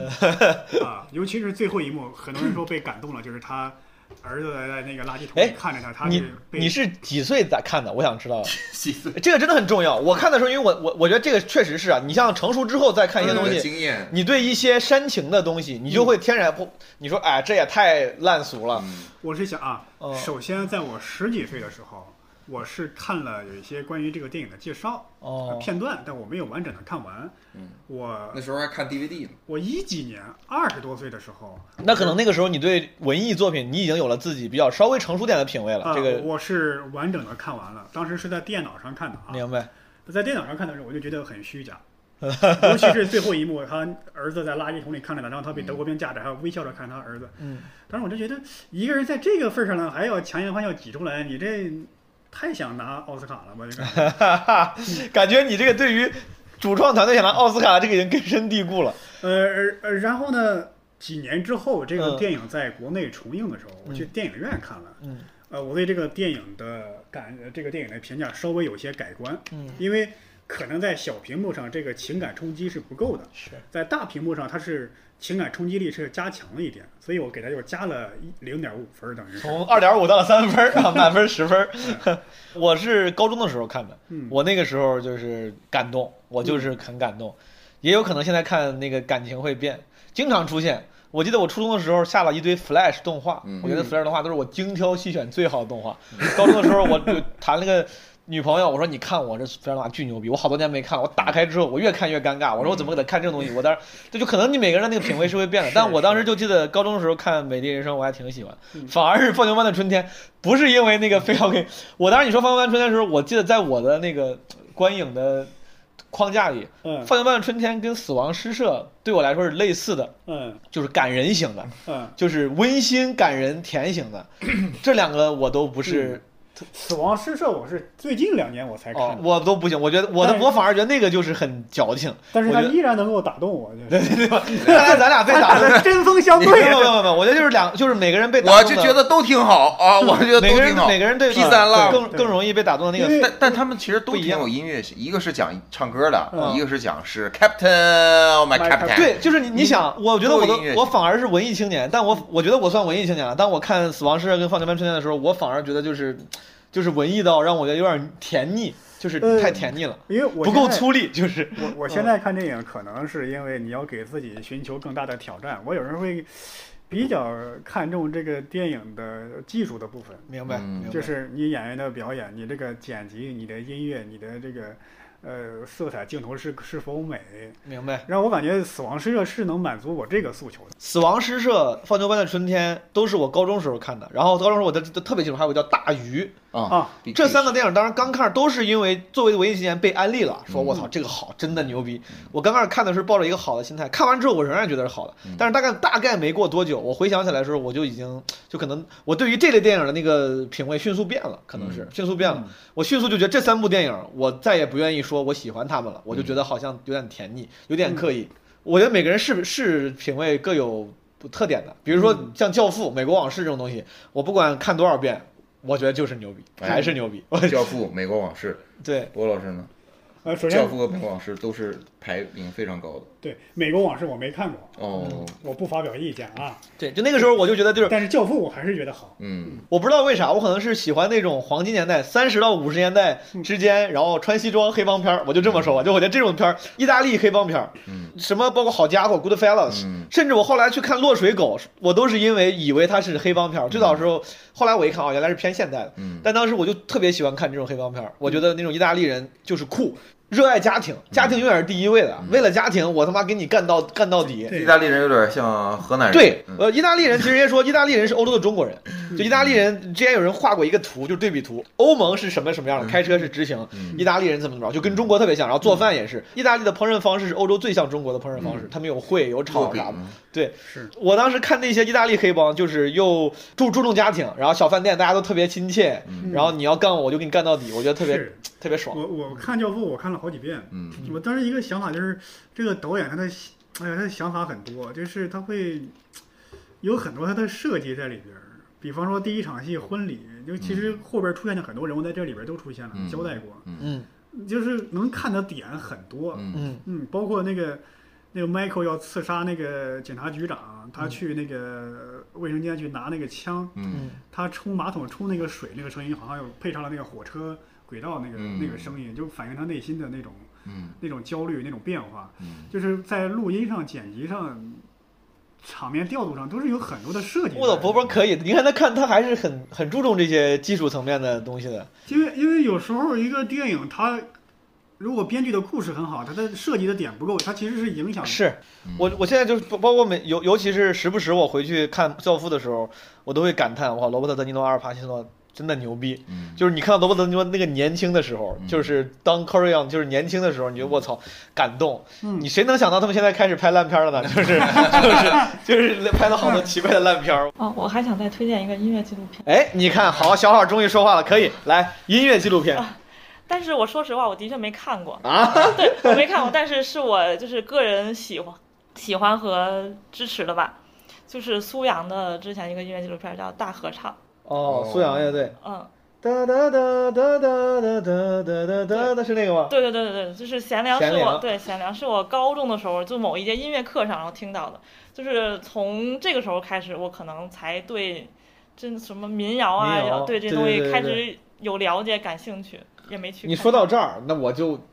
就是说到这儿，就跟大家推一个，我觉得纪录片，我觉得推荐脱口秀演员看，别人就看不看无所谓。叫《戏梦关东》，一共有两季，哦，讲那个东北二人转演员的。嗯你看一看那些二人转演员，就是民间独立艺人，没有厂牌的独立艺人，这片儿的导演是我哥们儿 是吧？李我觉想得，他是你长春台的一个编导。我觉得看完你看到那些人晚年的很多人的并不算优渥的生活，嗯，有时候你可就会想到自己作为脱口秀演员晚年 的生活。不是你，你荷兰的脱口秀演员，你你想想东北的脱口秀演员是什么心情？ 是不是更有兔死狐悲之感？对，就是你那个，我因为我当时喜欢喜我喜欢二人转这个文化，虽然我唱的不好， 我就去两季都看了一下，但是看的时候反而有意外收获。我本来是想就多想了解了解二人转，但是我反而觉得那些二人转艺人的就是人生轨迹还在拍还挺让人感慨的，挺让人感慨。朋友们，你们如果有有人有兴趣的话，看一看脱口秀演员朋友，尤其可以看一看，就是让你对我们现在所处的行业就没有那么过分乐观了。 我有一个问题，就是如果咱们有机会能拍个电影，就是如果现在你上帝出现了，就给了你钱嗯啊，有班底，你现在你现在可以当导演拍电影了，你的第一部拍电影你想拍啥？啊，这个我还没想好，佳宇先说吧，我想想佳宇先说吧，我先慢慢想想。 我想拍《亮剑你想拍电影版《亮剑》？》，对，电影你想拍，然后你 演吗？啊你在里头，你那你那里面有角色吗？我就最多是演那个，就是看着那个战利品的那个兵，哦，你想就是被人扇了几个嘴巴你那演的个。对， 为啥你 就为啥是想拍《亮剑我是想把《亮剑》的开头和这小说的完整的部分拍完，嗯作为这部电影的上半部分，把他的孩子们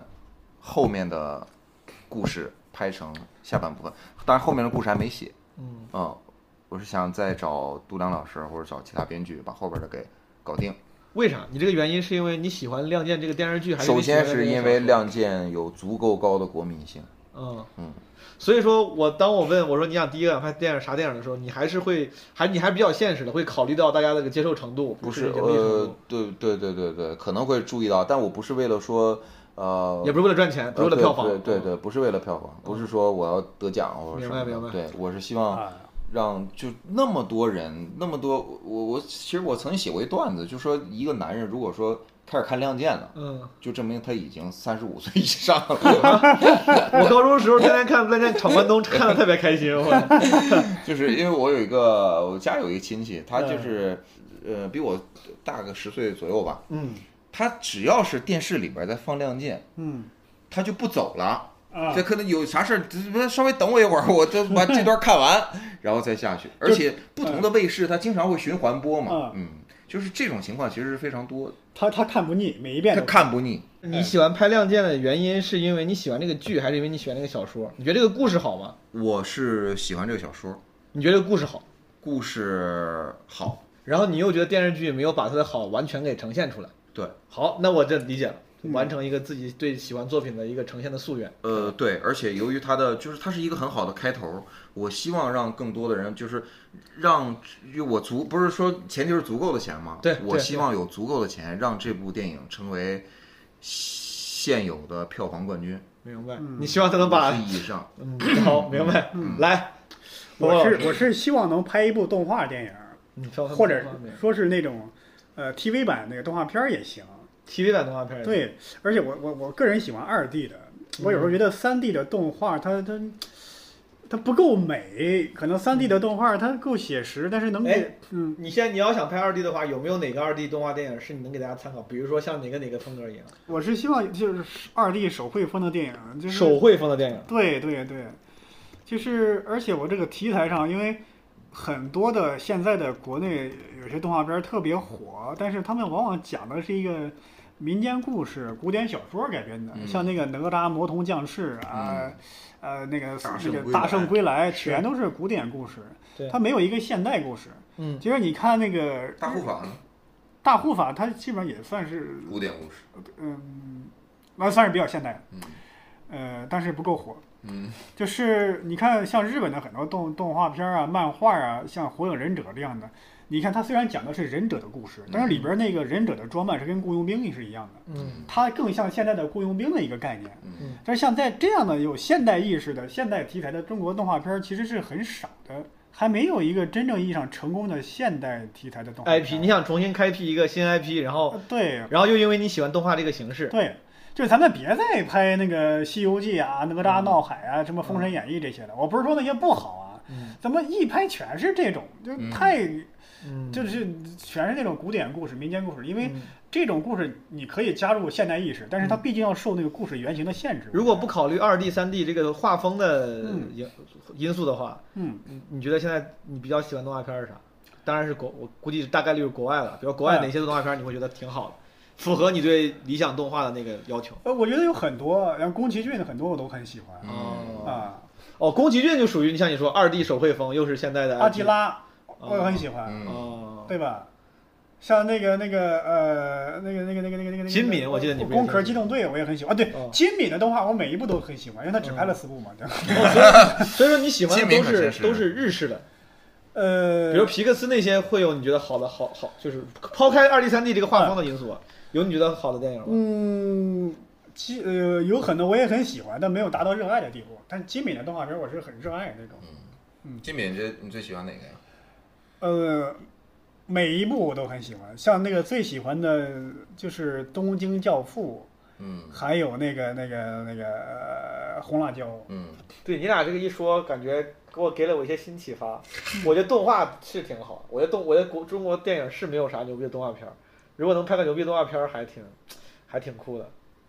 但我对动画太不了解了，感觉很难想象出来一些具体的呈现跟执行。嗯我就想觉得，我觉得中国的科幻玩科幻太太弱太弱了，嗯，我想拍个牛逼的科幻。拍科幻片儿。刚才聊电影的时候，我本来想问就是你们今年推荐的嘛，我当嗯时就回想一下，今年没有咋看，就是特别印象深刻的电影。然后我脑子里往回搜寻了一下，脑子里第一个蹦出来的是那个《星际穿越》。嗯嗯就你要你要先让我选最爱的电影，它我不知道最终那是不是最终答案，但它一定会在那个那个嗯前几列表名里面。嗯嗯，我当时直接看哭了，而且看的还不啊是、不是煽情的桥段，就是看那个嗯展示四维空间的时候。嗯，被感动哭了，我说我操，竟然有一朝一日能在大荧幕上看到有人去尝试展示嗯四维呃，空间。对对对嗯，你想拍科幻片，你有没有对想过是改编你喜欢的小说，还是说你什么原创的那种？对我应该是对，我不可能有那个本事。啊，还是但你想改编，但如果有一天真的如果有钱有啥的，啊，可能拍《三体》吧。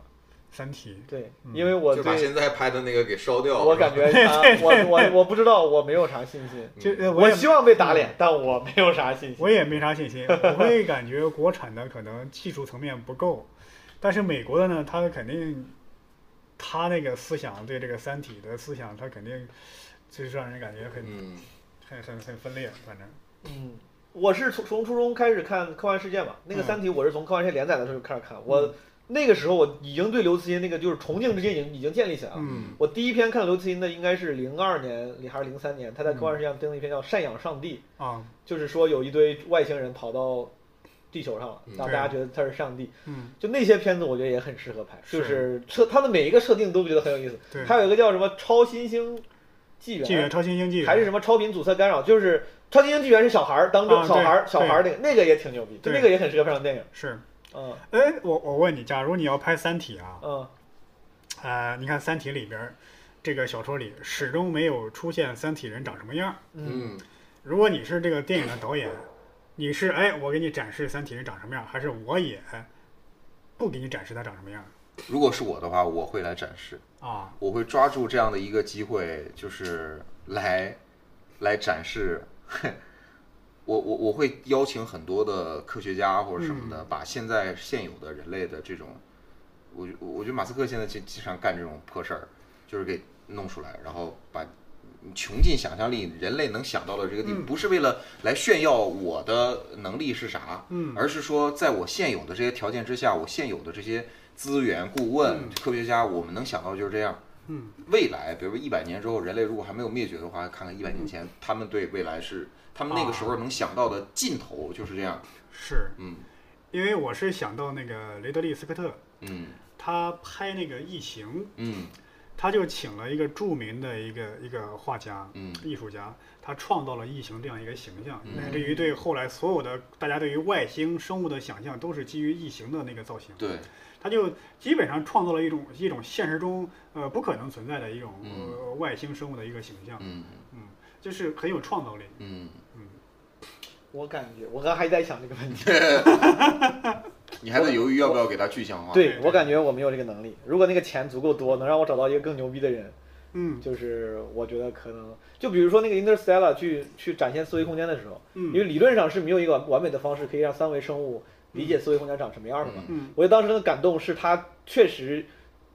他极其努力认真的去尝试展现了，嗯就是你知道他最终可能不是那样了，但是你觉得这已经是在三维世界里能展现出来最好的样子了。嗯 就如果有一个人能花钱请来，能把《三体人》比如说展现成为一个大家觉得这已经是能能想象到了可能最贴切的样子了，可可能我觉得是可以试试的，但我没有这个本事，算了。反正我想的，你看《三体人》里边经常说要脱水吸水，嗯我想的就是一块儿 能够思想的海绵， 嗯但这是最偷懒的方式，海绵 宝宝对吧？ 嗯，派大星，我们一起去抓水母。如果要是拍的，我觉得如果要是把它拍的故意就是。cult 一点，B 级片一点也不是不行，就故意感觉粗制滥造一点，你知道吗？ 他妈的《三体人》就是感觉像那种特摄剧一样那种，也他妈穿着挺皮套出 来了，也挺好笑。好，今天难得请到你俩都是好看书的，咱推荐本书吧，嗯好不好？推荐本书吧。你虽然博博老师他们新开了一个播客啊，叫嗯围炉白话，围炉嗯白话，他应该会每期里面都会介绍一些书，但是你今天来了基本无害，就推一个没有在那个里面提提过的 吧。啊，行，我要推荐一个没有推荐，但正准备推荐的， 可以，就是叫、呃、日本战争精神史》。他是讲啥的呢？呃，就是讲是呃，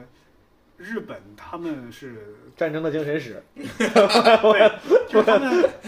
走向战争以及战争结束他们的这个思想状态当中的变化。因为我为啥要看这本儿要分享这本儿呢？是因为我小时候对日本人的一个矛盾的一个心态，嗯是首先觉得日本人太坏了，发动南京大屠杀或者进攻侵略那么多国家，这嗯呃，犯下了累累血债。嗯但另外一方面觉得哎日本动画片是真好看。后来长大了之后吧，才知道啊，日本那么多的艺术大师啊、电影大师，就觉得这么一个崇尚美的一个国家民族，怎么会那么的极端？呃，法西斯就是发动战争。那么我就想找到这个原因嘛，就嗯就会就会搜罗那时候的历史资料那些书。嗯，这本书基本上是呃给了我一个答案啊，所以我看了这本，我也愿意分享这本，就是同样像我一样有这个好奇心的提出这个问题的读者啊。它是类似于呃就是像《菊与刀》之类这种东西，就是来剖析日本文化，然后深入浅出的介绍这些，嗯，嗯，科它它是个科普类的书嘛，还是个非常艰深的论，就是学术类的书。算是学术，但没那么艰深。嗯就是这个这个人，他本身是个日本人，叫贺见俊夫，嗯他就是通过等于是跳出自己这个身份，嗯呃，他在讲述说日本人自己身上的一个通病，嗯呃，比方说咱们现在通过说的那个岛国性，嗯说日本人这种自卑自大的心理，嗯嗯他这本书里就提出来了。还有一本书叫《日本为什么发动战争》，我觉得可以跟这本书来配合一下。嗯反正我在读的时候就感觉，哦，还可以这 样。我是我咋说？随便说，你看的多嘛，我随我便我推荐一我个。嗯我说前前两天我在飞机上看的，看就是我随手抄起来的许三观的卖血 记，许三观的余华的许三观卖血许，三观的 余华卖血记，许三观的卖血日 记，我操，跟木子美的日记并称为互联网两大日记。我操用 身体写作。 我为啥突然之间想想说这个？就是上次看的时候还是高中的时候，嗯嗯，还是高中的时候。高中的时候看的看的也是懵懵懂懂，看的也不是很很明白。那天我还跟那个那天还跟教主说呢，嗯我说呃，现在在看余华的这个时候作品，你觉得呃说实话有点装逼，就觉得有一些处理的手法，觉得稍微有一点简单。嗯，包括人物的对话和一些，他经常会用一些，就那个时候他经常会用一些重复。嗯，就这句话他说了一遍又说一遍，他不断的用一些简单的话在重复重复的那种东西。那么跟讲段子的技巧一样，感觉对，加下了一下了一眼锚点，对。然后，但是呃那天我就跟他说，有一幕我觉得很好玩儿，他把一个很悲伤的事儿处理的很有趣，就是说，呃，正好赶上所谓的困难时期，然后大家都没饭吃，许三观在躺在床上，大家都很饿嘛，嗯他就跟他这几个孩子说：“我给你们做饭吧。”嗯。就给大儿子，大儿子说我要吃红烧肉，哦呃，吃红烧肉，然后开始 想，对，怎么做怎么做。然嗯后这个我说好玩的点在于老大突然说二乐流口水了，然后说二乐没到你呢，你这是给大这是给一乐，你不许你不许流口水。大家都玩的很认真，对，都入很戏认了。 真。然后到了二乐的时候，说一乐还在什么流口水，一乐他那个东西没吃完呢，他流口水行，嗯嗯你你这该该你的了，我要五片儿，我要六片儿。然后在这个时候，就他，哎呀。很很，那天跟博友老师录那啥的时候，录录那个围炉白围炉话的嗯白时候话，他我就说，大家不要忘记那段历史，就是这是一嗯个非常惨痛的教训。然后博老师纠正我说，这不是忘记，这是不要无视，就是对很多年轻人来讲不要无视。嗯，就这些作品可能现在提的人越来越少，对对，提的人越来越少了。他你想余华的《活着嗯》，这样好的作品，包括拍成电影的，就是很多年轻人不知道，年轻人是都在看郭敬明。呃，还不一定不是看郭敬明啊，是是可能被其他的东西干扰了。这些那当然是这样，我觉得嗯现在的年轻人整体的文化素质是比上一辈或者比咱们这辈要高是的的。嗯，我觉得大家当有时候就是咱们呃因为年龄的原因，嗯看过一些书，感觉像零零后甚至再年轻的没有怎么看嗯，，但就其实你发现了吗？就是当那些年轻人他们真的看了，如果他们一旦看了什么《活着》《许三观卖血嗯记》，他也是很容易被打动的。他并不会说是他说这什么东西，我嗯就看不懂。我觉得隔阂没有那么大，对其实，但我而且有有爱看的，有不爱看的。嗯我相信看的人还是很多。那我我我觉得这种隔阂就是大家不要尽量让这个隔阂更小一点。对，嗯原因也是因为中国这三四十年发展的非常快啊，对大家这个进步太大嗯了，以至于这点真的是我每次谈到我都想感慨。嗯是就是我在之前在国外上学的时候嗯，我看过我们那个就是像县志那种感觉，嗯一百年前我们那个城市的照片，嗯我靠，街街道格局跟建筑变化都不大，嗯，就这在中国是不可想象的。对在纽约曼哈顿已经属于是这个美国的那种大都市中心发展最快的地方了。是他们那儿新建一个楼盘啊，都是一个大新闻。嗯曼哈顿岛上哪个楼盘要新建个大楼盘，我操，哇，那个地方要拆了，要建新楼了，就大。中国基本上每个城市，你嗯对，随处可见塔吊跟钩机，嗯然后就是永远在搞建设。嗯就是嗯你就会发现在，在我就觉得中国咱们每都不用十就是十年甚至更短，每一代人记忆是完全不一样，嗯因为生活变得太快。对对，跟毛东说这个，我我我今天下午还在跟佳宇说，我说我现在我想看马大帅，但我看不下去，嗯，就是觉得马大帅那时候生活太惨了。你想想，他还没有过二十年，才十多年。是比方说范德彪的外甥女儿去城里找他对，带他去饭馆吃饭嗯，不舍得点肉菜，点了这绿一份一份豆芽，还有一份什么素菜，嗯说都都是绿色食品，你吃吧。 你现在我现在你那时候看觉得好笑，这人抠 门儿，现在觉得我去太惨了。更何况他这个惨还没到真正到悲剧的情节的部分，就是日常的生活状态你都觉得惨，是，就是觉得确实中国变化。进化的速度太快，以至于共情就是每一代人之间那个，就首先每一代人的那个那个分类那个标准就越来越越窄了，越来越小了，嗯而且共情的那个能力没有办法，它嗯变得更小了。而且那天我看刘瑜的那个叫他们讲那个叫比较政治学，嗯呃，咱们初中好像政治书上就学嘛，说现在当今世界的主题是和平与发展。嗯他说，其实和平与发展在这个世界上，有人类诞生以来，从来没有持续过这么久。就是咱们基本上，咱们这代人，甚至更年轻的人，他们就会就有一个非常危险的事情，就他们会以为和平与发展就是一直是人类恒久的是默认的，他就啊，那这就是正常的，三十年没打仗不是很正常？打仗的就是历史书上写的东西。他说，但其实人类历史上从来没有这么久没有发生过这种大面积的战争，嗯主要的主题反而是那种就是呃进攻、侵略与戕害。嗯是，是咱们现在这个是难得的，人类历史上从来没有出现过的长时间的和平与发展。对，这件事情其实它有可能是很脆弱的。嗯是嗯对。我有时候会看到一些网上一些人，一旦你说什么反战之类的口号，觉得这这这离咱们太遥远了，嗯你咋还我我有时候觉得很感慨，就大家有时候嗯咱们自己也会忘，咱们每次什么开，包括聊别的话，就会想啊，我活到多少多少岁的时候要干嘛干嘛，嗯仿佛你在五十岁六十岁的时候，世界还是和平的，嗯对仿佛那个时候你还能上班嗯，很有可能不一定，对吧？我的就老是前辈就是就是新闻界的老前辈就嗯就跟我说说你们这代人啊，你们这他他快退休了，嗯就你们这代人啊，肯定能赶上。就他就这么说的啊，我认为他说的非常的不正 确，但是他就是这么言之凿凿，就是指嗯着我说你不要只觉得怎么怎么样，你肯定谁一辈子能不赶上点儿天灾人祸呢？嗯你怎么就敢保持这一辈子就是平平安安一直对到老？也许。美国又打阿富汗了，哎， 你这你这对是吧？利比台亚、湾这伊个拉啊克，挺闹心， 美人合伙欺负人，嗯 对我就每次。想到这儿的时候会感慨，也提醒咱们朋友们，这个对不对珍惜现在的美我好们时早光。，哎呀，早先孟子他老人家不就说过吗？生于忧患，死于安乐 嘛。对，我有时候我看科幻、看历史啊，你就会有一种感慨，也许过了几十年之后，咱们回忆现在，说啊，那那个会儿真好，那个时候是黄金时代，是我们的呃鼎盛巅峰时期。是的，但那时候没挣着 钱。在巅峰时期没挣着钱，傻逼了！我靠， 对说不定咱们乱世出英雄，说不定乱世的时候急需脱口秀演员，我靠等会儿，乱世最不需要的就是这个嗯需要去劳军啊！我靠， 劳群，大家会觉得啊，我在前线辛辛苦苦打仗玩命，你在上这来儿给我讲坐地对铁，啊 你在这儿给我玩嘴皮子，对吧？哎你上去你给我们有没有发现，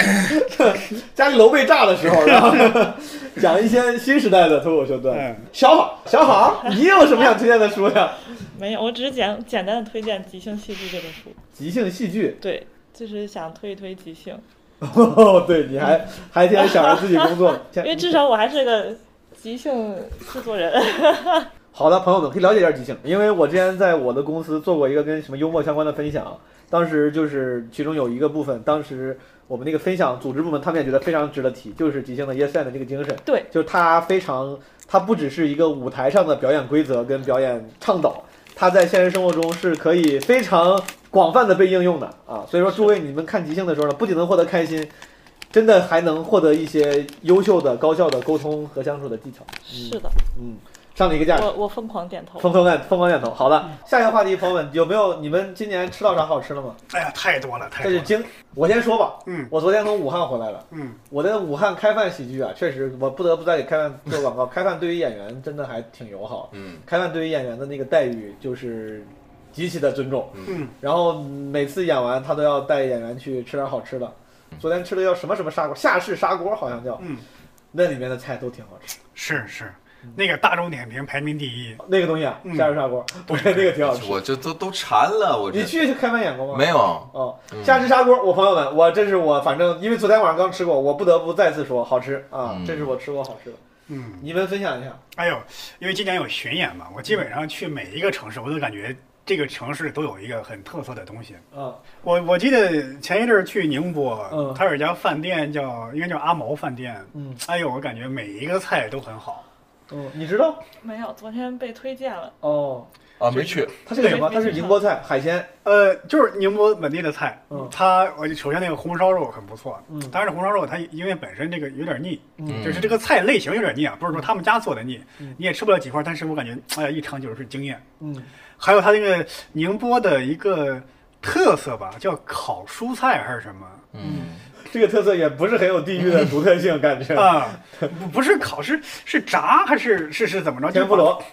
呃，我我我说不上来，反反正正是就把那好个吃的一个宁波菜，对，反正就把那个蔬菜做的就是没有水呃水分就很没少，有水分，但是吃吃吃着也很好吃。我还有个菜茄子年糕，哎呦，嗯也也哦也也也也也很好，就是哎，你看咱们这种确实演员，咱跑的地方多，就是一说都是以巡演为单位去想的。还有在那个长沙，嗯我发现长沙这个城市啊，嗯基本上每一家饭馆就没有做的差的，嗯都很好吃。嗯，甚至我走出去，在其他地方吃湘菜啊，嗯，哪怕北京的湘菜馆儿，我觉也得都不差嗯做的很好。在上海的湘菜馆儿做的也很好，就感觉是是不是湘菜厨师就集中培养了一批水平很高的厨师，走遍全国，就是说不定现在本来就好吃也有可能。嗯你上半年不挺大大量的时间在长沙吗？对，就是在长沙吃那个长沙有两个菜很有名嘛，就是辣椒炒肉跟小炒黄牛肉。嗯，呃，这两个菜我觉得真的，尤其是辣椒炒肉，我在长沙很多店就没有做的难吃的，基本上都很好。嗯哪怕是些小摊儿，他们卖那个辣椒炒肉的米粉，嗯，哎呀，我觉得也很好。就是长沙菜基本好上，，长沙菜。嗯我你一说，我又想想，我当时在大连的时候，嗯，就我也是以巡演去搜索。我觉得其实每个地方，因为每次去巡演，当地俱乐部都挺热情的，会带你去一个至少当地人觉得还不错的饭店，就不会有差的。但我在大连那一次是我演完之后自己去找了个地方，当时里面搜了一个吃海鲜的，我操，我觉得挺好。它是那种你自己去对着一堆鱼缸去对挑，然后挑啥你让他问你怎么做。然后我本来非常怯这种东西，因为我不懂海鲜，我不会弄。但那家就给我推荐的也很好，做的也很好，而且真的很便宜。啊，清蒸啊还是啥呀？就各种做法，我忘了。当时点了有贝壳类的东西嘛，嗯然后我就特别清楚，还点了一个真的，那是我第一次吃最新鲜的海 胆，哦，就是直接抠出来吃。对嗯有些那个海胆说新鲜，那个他把你挖好了，嗯腾出来，它是连壳儿，就是那个外面还有刺儿，嗯，嗯，就是我觉得那打个打连一半都那么都都都那么吃。哦，我当时觉得，而且就是不贵，我忘了什么叫啥名字了，朋友们嗯。但你们去了海滨城市，真的可对以去一去这种海鲜店，我去上海，哎呀，我觉得两家饭馆我印象很深，嗯一个叫小平饭店，啊哎呀，老上海那种那种对对，帮这菜个这个饭馆我去，就也是那个每个菜做的都很好，什么草头团子，呃，哎，我特别爱吃草头，我啊九香草头。它是我嗯啊，特别爱对，吃一个是一个是草头，一个是加那个那个小小肠儿大肠儿，嗯哎，做的我觉得特别好。还有那个蛤蜊，就是葱烧蛤蜊，还是什么，还是那个扇贝什么的。首先它也不贵，嗯，其次做的每一个菜都很好。当然，它你说很惊艳也没有，就是也是嗯家常味道。对，我去完没多久，我发现这家菜，这家后来我再搜这家饭馆，它居然需要提前预定了，嗯这我因为问太火了。这这这这几年也不知道上就是上海人多起来了。嗯之前我当时来上海的时候，在徐家汇附近有个有个叫牧羊餐厅，嗯那个时候评分还不高，三点几分上一度就。嗯然后当时我路过的时候，我就那天有点饿，我说进去吃吧，就感觉。不一样，菜单中英日文对照，嗯嗯但是那个评分很低，我以为是个不行的餐厅，嗯，但后来我就那个菜味儿做的也不错。今年我再看的时候，路过那儿，我看当时点评已经是那种就是评分巨高，然后要排队，然后怎么怎么嗯着，也不知道是这几年大家对于这种本帮小菜馆又重燃热情。我去过这家，嗯当时跟一个朋友去的，人太多了，厨师只有一个，嗯我去做了将近一个小时，只给我上了一盘素鸡对。，那体验是不好，嗯对哦对那体验是不好我。还去上海静安区有一家叫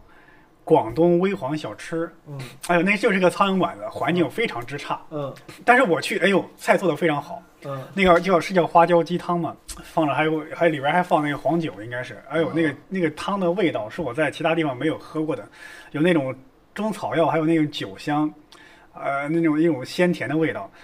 我觉得如果只在那个店里喝过，也可能因为我见识少， 嗯，而且那个店也是很多菜做的都很好，干炒牛河做的也是真的，就跟那个 《金玉满堂》里边那个电影拍的一样，就虽然我们好吃并不想加强刻板印象，但我们说到这儿，还没有任何一个人提北京的任何餐 厅。 是吧佳宇，你有啥想？我今我年吃我吃刚才他说到长沙的嗯，呃，我今年也是去吃，我去挺好吃，咱还一起吃过一次，你还记得嗯嗯嗯，还有呃，上海的，就是我我也很喜欢吃。嗯但是如果要提的话，嗯得提提我们现在在深圳啊，得对提提。我是今年在呃，反正在深圳吃了一回潮汕牛肉，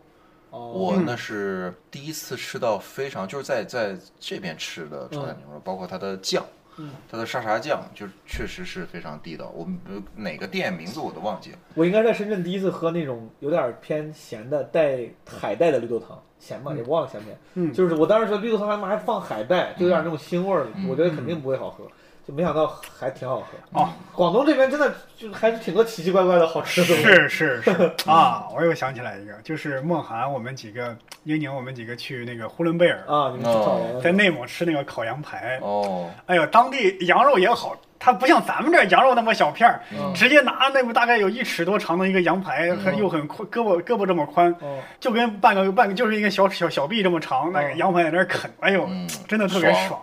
那啃了啃了一个之后我就啃不动了，就好吃？吗？是好吃。好吃啊，肉也好，它就没有什么没放什么 调料，就很好吃。明白。然后我们吃完一个之后确实有点腻，嗯，你然后另外一个又上来了，你在那儿看着觉得想吃，但肚子又放不下，觉得很可惜。不行，我必须得咱们带着镣铐跳舞。嗯咱们天天在北京，必须得每人选一个北京的。嗯，就在北京里面，觉得在北京有哪个饭店你觉得是比还不错，或者是自己经常去吃这个日常的这种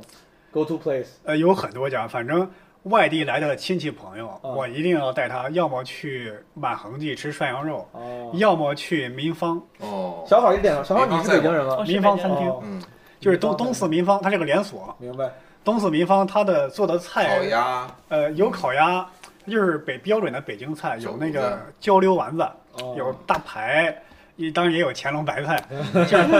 隆白菜，洋白菜，你凉了，就是，而而且我想起来了啊，身为河南人啊，推荐两家烩面店， 有一个是我推给你的，那个在你去之前我就去过，屁，我哦是吗？哪个？对，我记得我跟你说过，然后你我还给你推，你说好，你说下次去尝尝。是安定门那家吗？对，那个开到讲开到讲蒋记三千烩对，天面，上早上四点半，那不就路边儿我吗？我跟我跟佳宇第一八年去去过，后来我我说我说伯伯，我说我有家烩面馆还不错，蒋记三鲜烩面咋咋咋，我说开到早上四点半，嗯，这是一家， 这是一家这是一家，我俩放弃了争夺谁先去的这个，对对对， 已经共共同开发，搁置不易， 搁置不易啊！扔一根水，还有一家在丰台东大街，应该是叫幸运烩面，就是这两家店有一个共同的特征，就是就是环境不是特别好啊，哦，但是味道是可以。的。是那个我当时觉得争夺是因为他还卖豆腐串儿。你知道豆腐串儿吗？我知道，豆腐串儿你们那儿小应该没有这种东西，河南会有这种小吃，烧饼加豆腐串儿。嗯，佳宇呢？佳宇在北京有啥？你觉得还我是不是也应该？该讲一个东北菜？我是哎，可你只要爱吃就行你。喜欢你爱吃啥吗？真没有。真没有啊！我操，呃，那个能推荐东兴楼，东兴楼嗯是个东兴楼是北京八大楼之一，嗯，就是老的鲁菜馆子。鲁菜，你指的是山东东那那个个鲁对哦对，老鲁菜馆就是老北京的，就是老北京贼地道。北好京北京真是没啥好吃的。再问朋友们一个问题：下次如果能去旅游，你会想去哪儿旅游？长沙为啥要去长沙呢？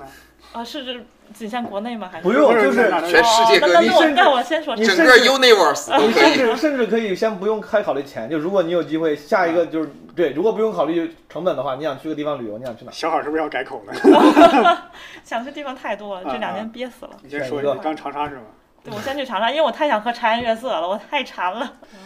呃，我已经计划好了，哦去新疆。去新疆。对对，我一直想去。你呢？你要去哪儿旅游？呃，我如果是要讲我们国内的地方的话，我想去我们的台北。哦，哦冬季到台北去看雪，嗯，那是我一直我一直想去，嗯，就是刚要想去的时候，结果自由哦行办不了了。嗯嗯，我对我要是国内的话，应该我最想去也是这俩地方，台湾跟新疆新疆。如果不局限在国内呢？如果不局限于国内啊，嗯那我可能就有点俗啊套。我想去什么巴厘岛啊，这样靠海有海景特别漂亮的地方。哦，就是这种能能散心的海滨的这种。对，海海滨，对，嗯，小宝先说，大阪和泰国，大阪和泰国就一个泰城市和一个国对呀、家，就为啥局限大 阪呢？呃，大阪城的姑娘，芭提大雅阪嗯，就喜欢关系。就大喜欢阪太干净了。啊，啊，你是说东京不干净？呃，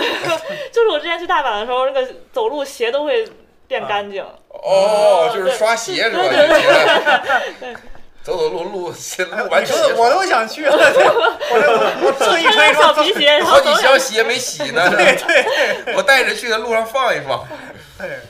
然后泰国就是哪儿都行，嗯，嗯，泰国确就实是挺好。我没有去过日本，我还挺想去日本看看。想去西日本。我是因为我。我始终我最喜欢的自然景观嘛，嗯人文景观我觉得哪儿没有什么高楼大厦，哪儿不能看，所以就不太在乎这些东西。嗯，嗯，所以说这海景儿这特别吸引我，因为本身在内陆长大，没见识过什么海景。国国外我几个，我有我觉得优先级啊，就可能优先级跟现实综合一下，日本，然后欧洲嗯，我也没有在欧洲正经玩过，嗯，我去过一回欧洲，去了俄罗 斯，理论上算欧洲。欧洲人都不觉得那是欧洲对哦了，估计对，就去的是俄罗斯的亚洲那部分，但是理论上算欧洲，就没有在欧洲正经玩过，没去过。我就去什么意大利啥逛一哦逛，，西你班说牙我，也特别想去欧洲，因为嗯意大利、西班牙，原来在历史课本上写的很多什么文艺复兴啊，那些大师级的油画啊，什么贝多芬啊，这些大音乐家呀，都在那个奥地利啊，在意大利啊，德国呀，最后两个问题吧，很都很快，咱可以快问快答，对嗯吧？如果有一次穿越机会，你想穿越到什么时候、什么地方？ 嗯，我想我要穿越到轩辕皇帝的时代。真的假的？ 我操！你过去连空调都没有，啥都没有， 也没 WiFi，我啊靠！我我就想看一看，就是人类后来记载的这些，对不对什么炎黄之战呐、什么打蚩尤啊，就这些，到底是咋回事儿？但你过去之后，你发现他妈都是编的，啥也没有。那、嗯那几个人在那儿站着，可能你就嗯干来你来干啥呢？然后你在一分钟之内，你的答案就已经被回 答了。我操！对啊，嗯可以啊，也可以，也可以，也可以。然后我就是他们的神，嗯，哎呦，这个问题我真的，我一下就想了好多，我都不知道该选什么了。因 为第一，你想回幸到福来的太突然了。 对，第一，你想回到过去，凭借现在的一些信息差改变自己的命运。第二呢，我又想看看未来啥样，因为我是一个科幻小说迷。嗯对对哎呦，对，对你知道未来很有可能一出来，嘚儿就人人就变成一团嗯气体了，人就变对成一个抽象的思维甚至你说我回我我能去未来，我去到哪个时间点，我又得好好想想。嗯，万一你你不能太靠后，我操！地球已经毁灭 对，了。假如你说未来一万年人类都去火星了，就我一个人在地球上，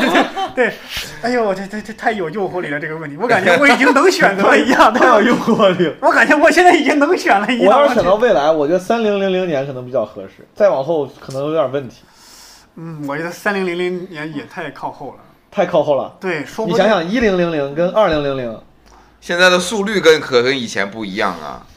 现你甭说现在，就十年之后，你知道地球啥样？我可能会在我如果对我可能会选择未来，而且是在二零五零年这个时间节点上。啊，那也你能活到二零五零年呀？我你你没有必要，这太靠这这也太近 了。你稍微往后走个一两百 年，因为因为你你听我说啊， 就是，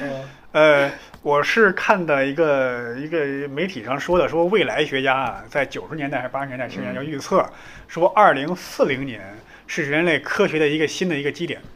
就是会科技各方面突飞猛进的爆发。嗯，那我在二零五零年，我能享受到这个科技的成熟爆发之后的成熟期的一个成果，嗯，又不至于离咱们现代的社会太脱节太 脱节。嗯，就要脱节呀。三他妈干往后直接干五百年，我操！人类寿命他妈延长能，就是他的研究说新技术能让你再多活五百年。万一按照咱们刚开始的设想，佳宇老师说的老记者的忠告啊，哦将来可能你那时候爆发战争了对， 啊，或者甚至你那时候人类迁到其他星球了，嗯，或者说咱们甚至地壳运动，咱们这边成海洋了，你这你嗯你一穿越，扑嘚儿，他妈在水里扎 着呢，没几秒扑腾死了，对吧？不嘚儿这个拟声词很河南，我已经 对对对我已经很久没听过了。河南的拟声词，不嘚儿到水里以，后河南对河南到处都是，哎，这不能说。对，你也我也可能是穿越到二一零零年，二一零零年，因为我原来看马克扎克伯格说过，嗯嗯他跟他的夫人。嗯，投资了一个关于医学的研究项目，嗯，并且我们宣布一百年之内消灭所有疾病，嗯，二一零零年差不多是在这个时间节点上，哎，你这还挺现实的。我觉得我得往后至少干个三五百年。嗯如果三零零零太远的话，至少干三五百。我之前是因为我也是因为喜欢科幻，我本来觉得我是一定是要去去未来的。我直到今天就写这个问题想问你们的时候，我另外一个选项的比重也显著增加了，就我想回到我爸妈、姥姥姥爷年轻的时候，就我爸妈也年轻点儿的时候，我姥姥姥爷还在的时候。嗯我觉得想回去，就是如果这个时候你能以现在的状态回去跟亲人、年轻的年轻版的亲人打个招呼，做交流，也还挺，嗯我对我挺有诱惑力的。这个我反而觉得未来对我的诱对惑力更大，因为为啥？当然因为嗯了，未来仍然是这更难。呃，就是说，你看我，我当然可以说是回到过去改变自己的命运，这个确嗯实很有诱惑力。但是我觉得很多事儿已经成了既成事实，嗯我的人生也没有什么遗憾。是呃，你要回退回去弥补的话，可能那遗憾反而更多了一下子。是，倒不如去未来去看一下。我甚至觉得你不让我回到未来，让我看一眼未来，我就觉得哇，心满意足我感觉我应该我应该会干到两千五百年，啊，你在两千一百 年，对吧？ 嗯，你在哪儿来着？我在负两千啊五百年， 你在皇帝，哦，好远啊，咱们差五千多年呢。我咱俩咱俩跑到两千，他他妈在皇帝那边，然后也他妈也没有羽绒服，也没有那我那我 WiFi，也没有灯，对吧？在小海呢，那我可能更早。我开我我一开始想的很近，我只是想去看你看。想去恐龙时代，就是骑对恐，对，你想去对骑恐龙？我一开始我一开始想的很近，我想只是想看看我什么时候死的。哦，然后，但我觉得如果这么飞的话，我就想去看看恐龙。你就这对，就是因为我从小就还挺喜欢恐龙的，然后 就是就是就是养单纯 过，养过，就是想去看看。小好好龙，你说一个人回到恐龙时代能活多久啊？我感觉真的活不了多久。刚到那儿，刚到啊，我到 啊，就被吞了。行就是吧，总在看《侏罗纪》什么的，就是还挺想那个看时候恐的龙氧气浓度应该比较高，嗯，可能会最氧。啊嗯一想到穿越未来，我现在我都心潮澎湃，不能想这个话题。我就感觉我现在是是眼前已经有了一个时光机器的感觉。感觉马上就要走了。今天晚上睡犹不豫到底去哪儿？对，今天晚上睡不着，在那儿想到底去一几直聊这年个，。我真的会很兴奋。是两千一百一十五年了，你们开始想的很细，我操！对，二零二零年，今年这都是过了百分之九十多了，已经到二十六号是整百分之九十，过了百分之九十多了。诸位有什么遗憾吗？今年二零二一年，二零二一年有什么遗憾吗？遗憾很多事儿，觉得自己因为懒呀、各种原因吧，就没做。你遗憾自己太懒了，嗯，就是你我想做一些短视频，我觉得嗯啊技术力不够，没有钱，或者是干嘛，自己演技不够，但可能想这些都是借口。一旦所以你现在回想起来，你觉得如果有机会，你本可以都做起来了。呃做出更多的短视频啊，一些东西，就是嗯，我我前几天看尼尔盖曼的一个讲座，我觉得说的挺对。他说，你身为作家，第一件事就是写，不要觉得哎我材料不足，我的这个、呃这个这个呃写作能力不足，我要再多看书，多收集资料。他说你不要想这个，想到什么就马上去写。嗯，他说我有很多的呃朋友，我问他们，他们往往后悔的说，不是说我没有写好，而是说我没有做。对，我也发现 了。这嗯两天我突然翻我就我有有时候我想到啥前提，我想写啥，我会发到我那个微信的文件传输助手里面。然后我当时写的时候心潮满满，我觉得这个太好，我先记下来，改天他妈好好写个好段子。现在回去看，我已经看不懂他妈在对啥忘了。我说我说这有什么情绪？这有啥可写的呀？这为啥我记了个这呀？我操！对，而且他说你能从你失败的东西里学到一点东西，嗯，你甚至可以把那些失败的创意将来汇总起来，整合成一个成功的创意。嗯，有道理对，先开始很重要。对对对，遗憾没有更早的开始，宝宝老这个很有纪念意义，朋友们。佳宇呢？我的遗憾是浪费了许多的时间。你这么一说，我很都应该都有类似的嗯。如果非要说一件事儿呢，如果把它稍微微观、微观、微观一点，就浪费很多时间。我相信大家可能都上进的人都会有。就是在某一件不值得的事儿上浪费了很多时间，不，这个其实可能更宽泛了。但我想说的就是，这件事儿，我们我我没有及时的止损，我没有及时的让它的沉没成本沉没掉。嗯嗯，我还在想，我哎，我要继续做，继续继续继续浪费这个时间，但其实没有意义去做这嗯个说事。早都想不要不干单口了，你这嗯这可不是啊，明白。我应该遗憾的也是，就是没有更好的利用时间。嗯，微观点呢，就是不应该挑战呼兰。 非常不该站，我在那一刻，在那一刻，我应该坐稳，我应该再多做俩小时。但你当时不知道结果是什么，对吧？对对，而且那个选择挺有勇气的。嗯，挺有意思的。挺有意思，挺有意思，挺有意思，就是就是说说着玩儿。最后，二零二一年最想干成的一件事儿，或最想习得的一个技能。二零二一年，二零二二年，我错了，我老说成二零二年。二零二二年，你觉得哪就是咱们就说具体的事儿，比如我要再开一个专场或者之类，就是你说一个你想达成的目小目标，或者是想习得的一个新技能，从现实层面考虑啊。我想学好外语， 这是真 的。因为因为因为因为因为我现在原来我觉得我的生活圈子说，我我的工作呀，我觉得我不学英语也很正常，嗯觉得英语哪能用得上呢？嗯，现在觉得它是用得上的，对就是还得整几句洋文。呃比方说咱们看国外的专场，嗯你只看字幕，中文翻译很多字幕，为啥他他在这儿笑了？为啥我不觉得好笑呢？因为各种原因，他没翻译好，或者没嗯转述过来。嗯，还有是呢，就是你你在看一些消息、看一些新闻的时候啊，嗯国内的媒体它的报道啊，呃 呃，对，虽然准确，但有时候它会有会有对遗漏，对吧？对，咱们过于咱们的消息啊过于全面了，啊我就想看一些局部的 消息，我就想看一些偏见啊。想去批判性的去了解一些偏见。对对对对对，嗯，小好呢？嗯，大一点的话说，我想多读一些书，多看一些东西，就是想勤奋一点。好，然后小一点说的话，就是想学会骑摩托车。想回头骑摩托车啊对，这肯定可以。你报个那个驾校不就去可以了吗？佳宇，我想写一写一个东西，把一个东西写成，小说呀、嗯，就是民国那个对，不是不是不是不是不是，是一个就可能跟单口有关吗？工具型的，嗯对总结教学型的。对啊，我想开个